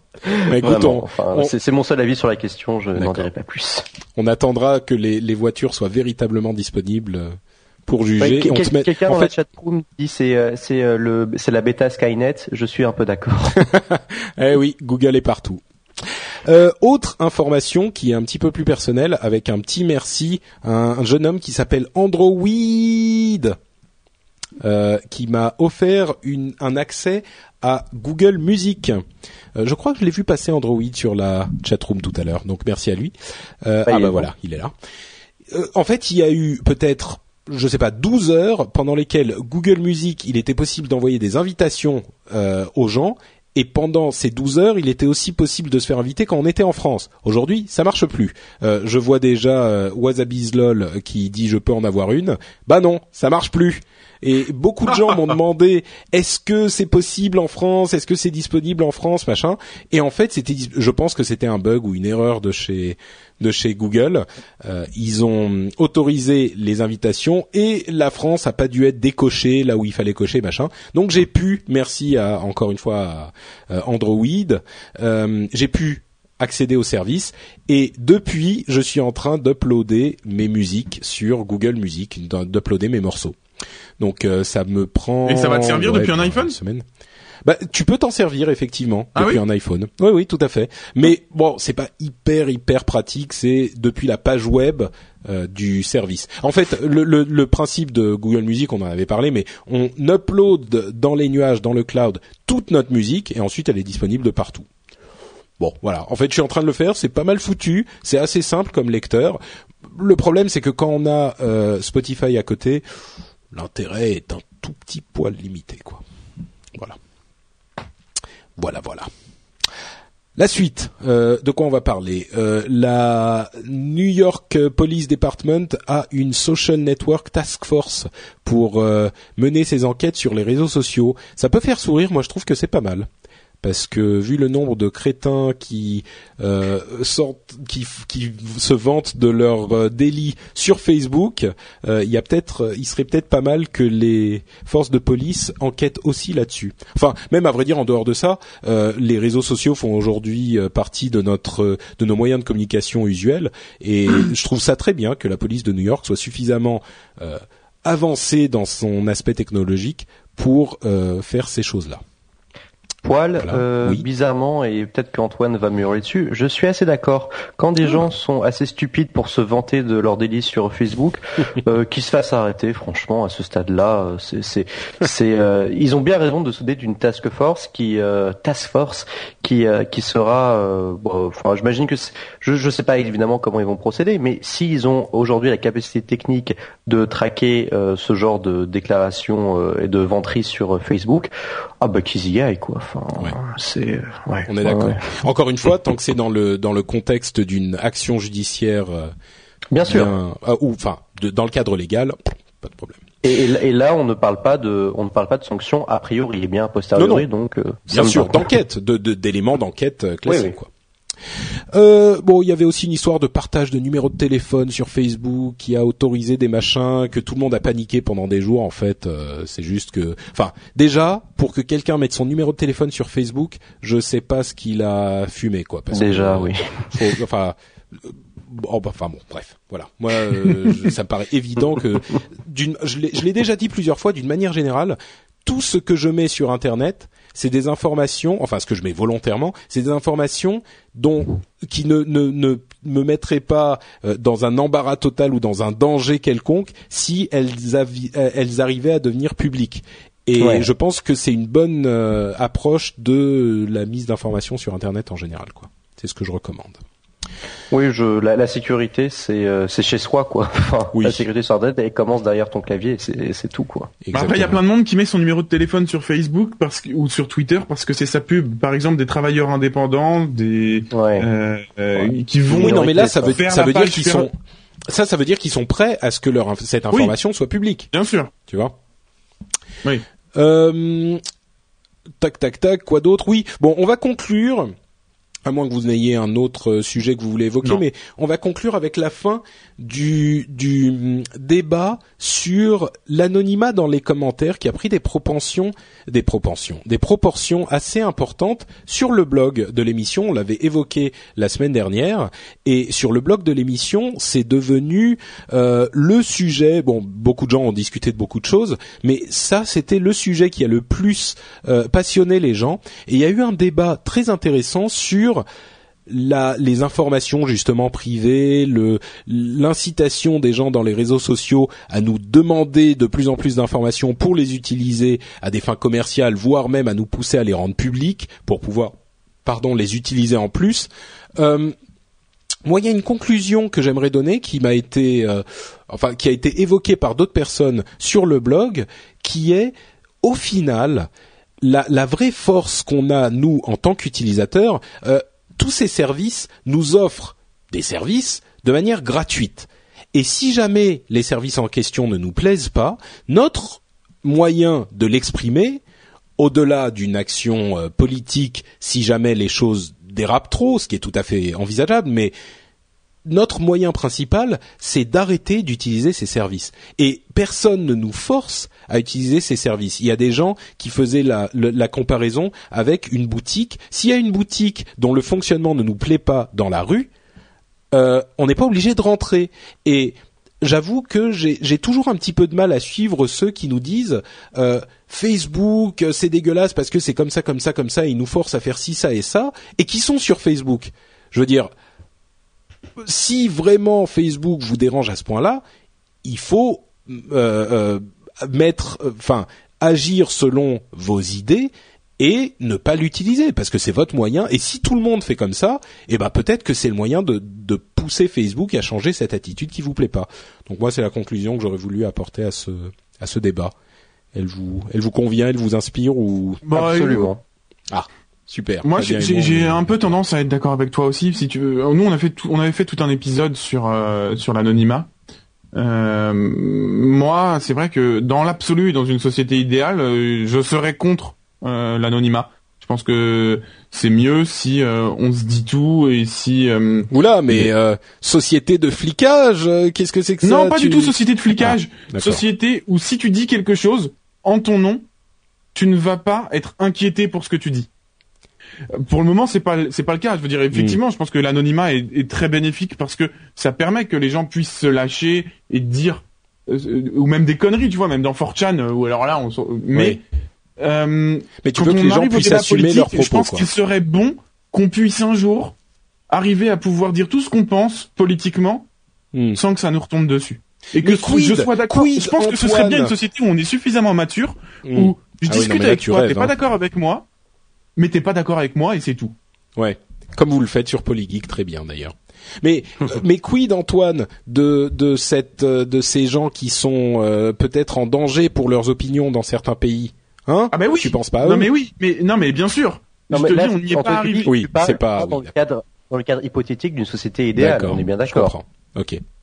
D'ailleurs, entre parenthèses, euh, en Corée, ils avaient implémenté, c'est une chose qu'on sait assez peu dans nos pays occidentaux, mais en Corée, tous les sites qui ont plus de 100 000 utilisateurs, une manière de définir euh, un petit peu arbitraire, mais c'est comme ça. Plus de 100 000 utilisateurs, ils doivent utiliser un système national d'identification qui a été mis en place il y a euh, quelques années. Et donc, tous les sites qui ont plus de 100 000 utilisateurs fonctionnent avec les vrais noms des gens, avec un identifiant unique, genre euh, numéro de sécurité sociale, et les vrais noms des gens sont utilisés partout. Euh, Aujourd'hui, Aujourd'hui, pas on est en France hein, avec la nouvelle carte de à identité. euh, Ouais, ça, je sais il, faut- pas, mais il en faudra que cas, tu m'en la- parles un petit peu plus parce que je connais pas bien les détails Alors de en cette. fait, euh, euh, euh, peut-être pas tout de suite parce que ça Ah, va. parfait. On, on en parlera. J'aimerais juste dire Fabien. que de toute façon la Corée du Sud, euh, tu vas de la Corée du Sud évidemment. On, Bien je- sûr. Oui oui. Euh, c'est peut-être pas euh, l'enfer niveau euh, liberté euh, sur Internet, mais c'est les limbes. hein. Enfin, il n'y a pas que ça qui, qui est un petit peu euh, comment dire tendancieux Discutable. dans la politique. euh, oui, plus que discutable au niveau de la politique du gouvernement sud-coréen.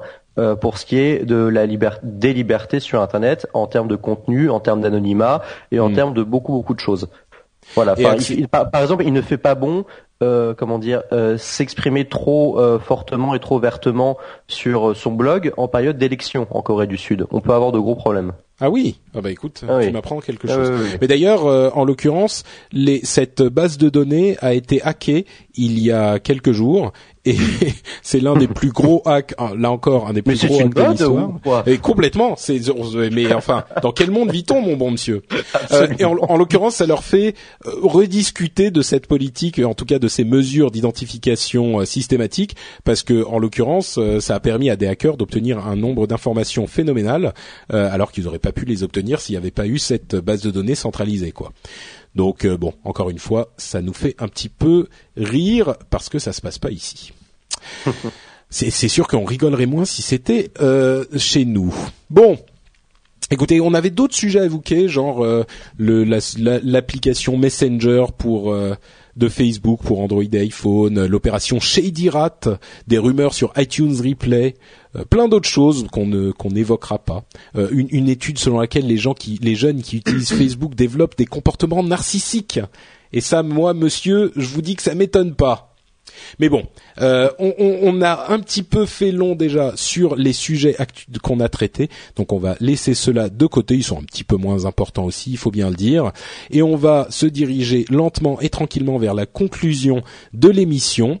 Euh, avant de euh, se quitter, je vais vous enjoindre à nous laisser un commentaire sur iTunes. Comme on disait tout à l'heure, on l'évoquait. quand vous nous laissez un commentaire, une petite note, ça nous aide et ça nous fait remonter dans les classements. Donc euh, c'est c'est euh, ça nous file un petit coup de main. Je regarde les commentaires et je vois euh, tout à l'heure un truc qui depuis tout à l'heure un truc qui me fait de l'œil. Mathieu Perrault nous dit e e e là e e ras-le-bol une étoile. Donc Mathieu est super pas content. J'ai vraiment de plus en plus de mal à supporter les phrases confuses de Patrick qui se perd dans ses explications complètement indigestes. Ses hésitations à longueur de phrase sont insupportables, sans S insupportables. Ses hésitations euh, sans S et euh, à longueur de phrase sont insupportables sans S. Euh, non mais c'est toujours ma petite On pique. Moi c'est tu vois les- le, Oh, le grammeur nazi c'est moi et, et le pire c'est que je fais des fautes aussi. Donc euh, donc insupportable. Je craque. J'arrête d'écouter ce podcast. Patrick ne sait pas s'exprimer. En plus il nous fait l'apologie d'Apple. Il invite des gros fanboys. Apple. Alors adorateur de C'est vrai Steve Jobs, des ce gros podcast est pour vous. En tout cas moi je me tire. Bon. Euh, je suis désolé de te perdre, hein, Mathieu. Euh, J'essaye. C'est c'est vrai que il m'arrive de d'être un petit peu plus hésitant que parfois. Euh, J'essaye vraiment de travailler sur la chose, de faire de mon mieux. Euh, je pense que souvent, enfin, plus ça va, plus ça s'améliore. Je pense qu'aujourd'hui, par exemple, j'ai pas fait énormément de e e e. Parfois, euh, après le boulot, c'est un petit peu difficile aussi de rester concentré et cohérent sur euh, cette émission qui est qui est un petit peu intense quand même. Ouais, je suis désolé de te perdre, Mathieu, mais euh, il n'y a pas que des commentaires négatifs. À vrai dire, c'est l'un des rares commentaires négatifs. Euh, Michel33fr nous dit fanboy ou fan de simplicité fonctionnelle, l'informatique ou comment faire compliqué quand il est si compliqué de faire simple et fonctionnel comme Apple et le rendez-vous tech. Donc en gros, c'est un petit peu compliqué sa phrase, mais il nous aime bien. Il dit que J'ai pas tout compris simple. pour être honnête. En gros, il dit le rendez-vous tech, tech, c'est simple et fonctionnel. Donc euh, Ah. voilà. Euh, Il y a quelques commentaires comme ça, je vous les passe. La plupart sont plutôt très positifs. Je suis vraiment heureux que vous nous appréciez. Il y en a quelques, évidemment, on peut, peut pas plaire à tout le monde, mais la plupart sont plutôt satisfaits. Donc merci à vous. Si vous voulez nous laisser un commentaire sur iTunes, n'hésitez pas. Vous pouvez aussi euh, venir sur le site et nous laisser un commentaire et discuter avec nous euh, sur le, euh, le site et l'article de l'épisode. avant donc de se quitter, je vais donner à mes camarades invités. Tu remarques que j'utilise souvent le mot camarade, Antoine.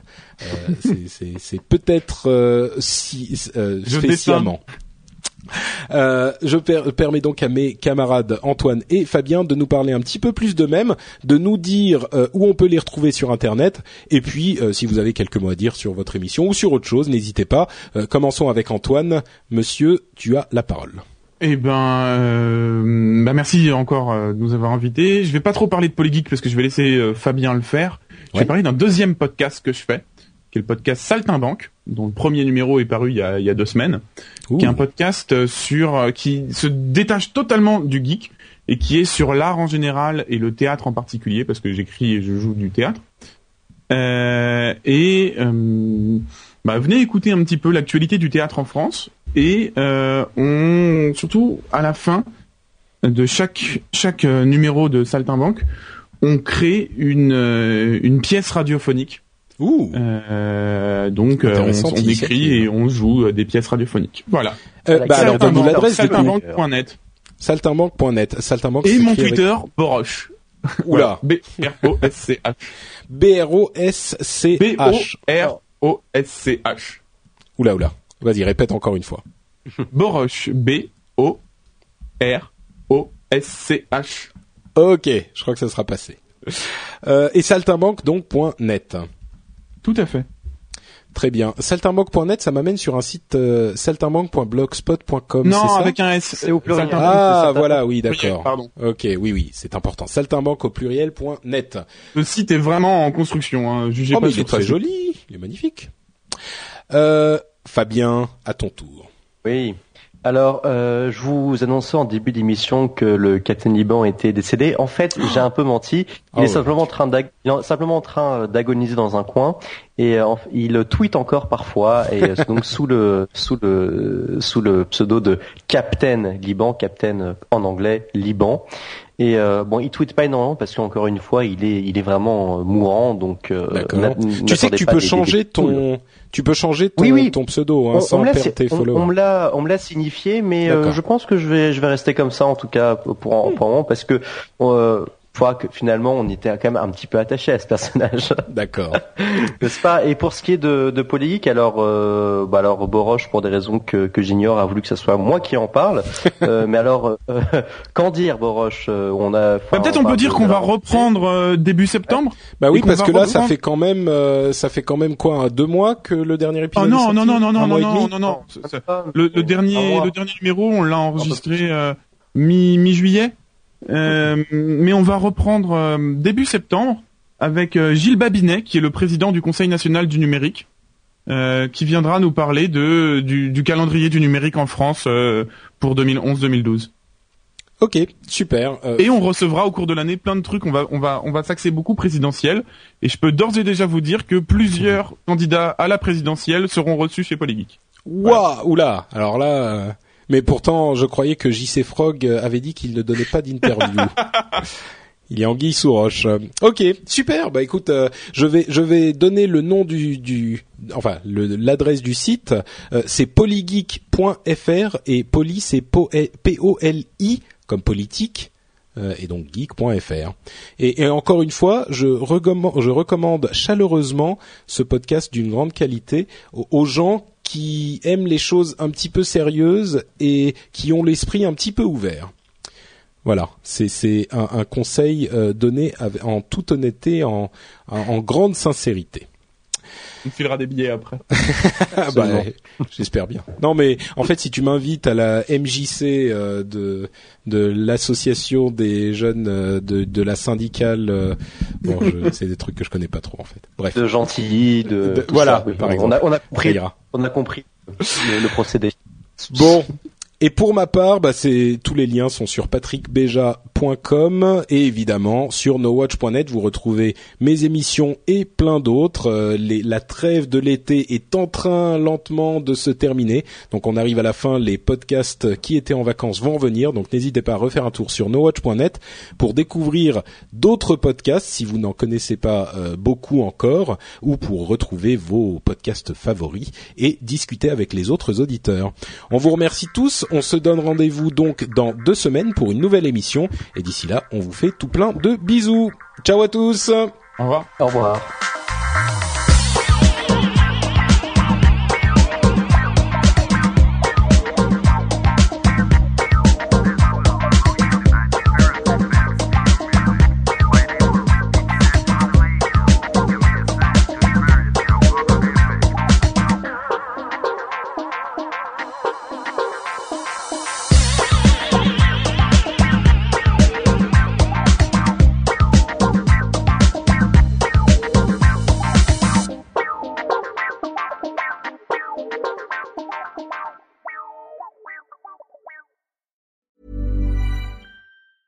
A lot can happen in three years, like a chatbot may be your new best friend. But what won't change? Needing health insurance. United Healthcare Tri Term Medical Plans, underwritten by Golden Rule Insurance Company, offer flexible, budget friendly coverage that lasts nearly three years in some states. Learn more at uh1.com. Even on a budget, quality is non negotiable. That's why Quince is the place to score high end essentials at 50 to 80% less than similar brands. Get your hands on buttery soft cashmere sweaters from just 60 bucks, Italian leather jackets, and so much more.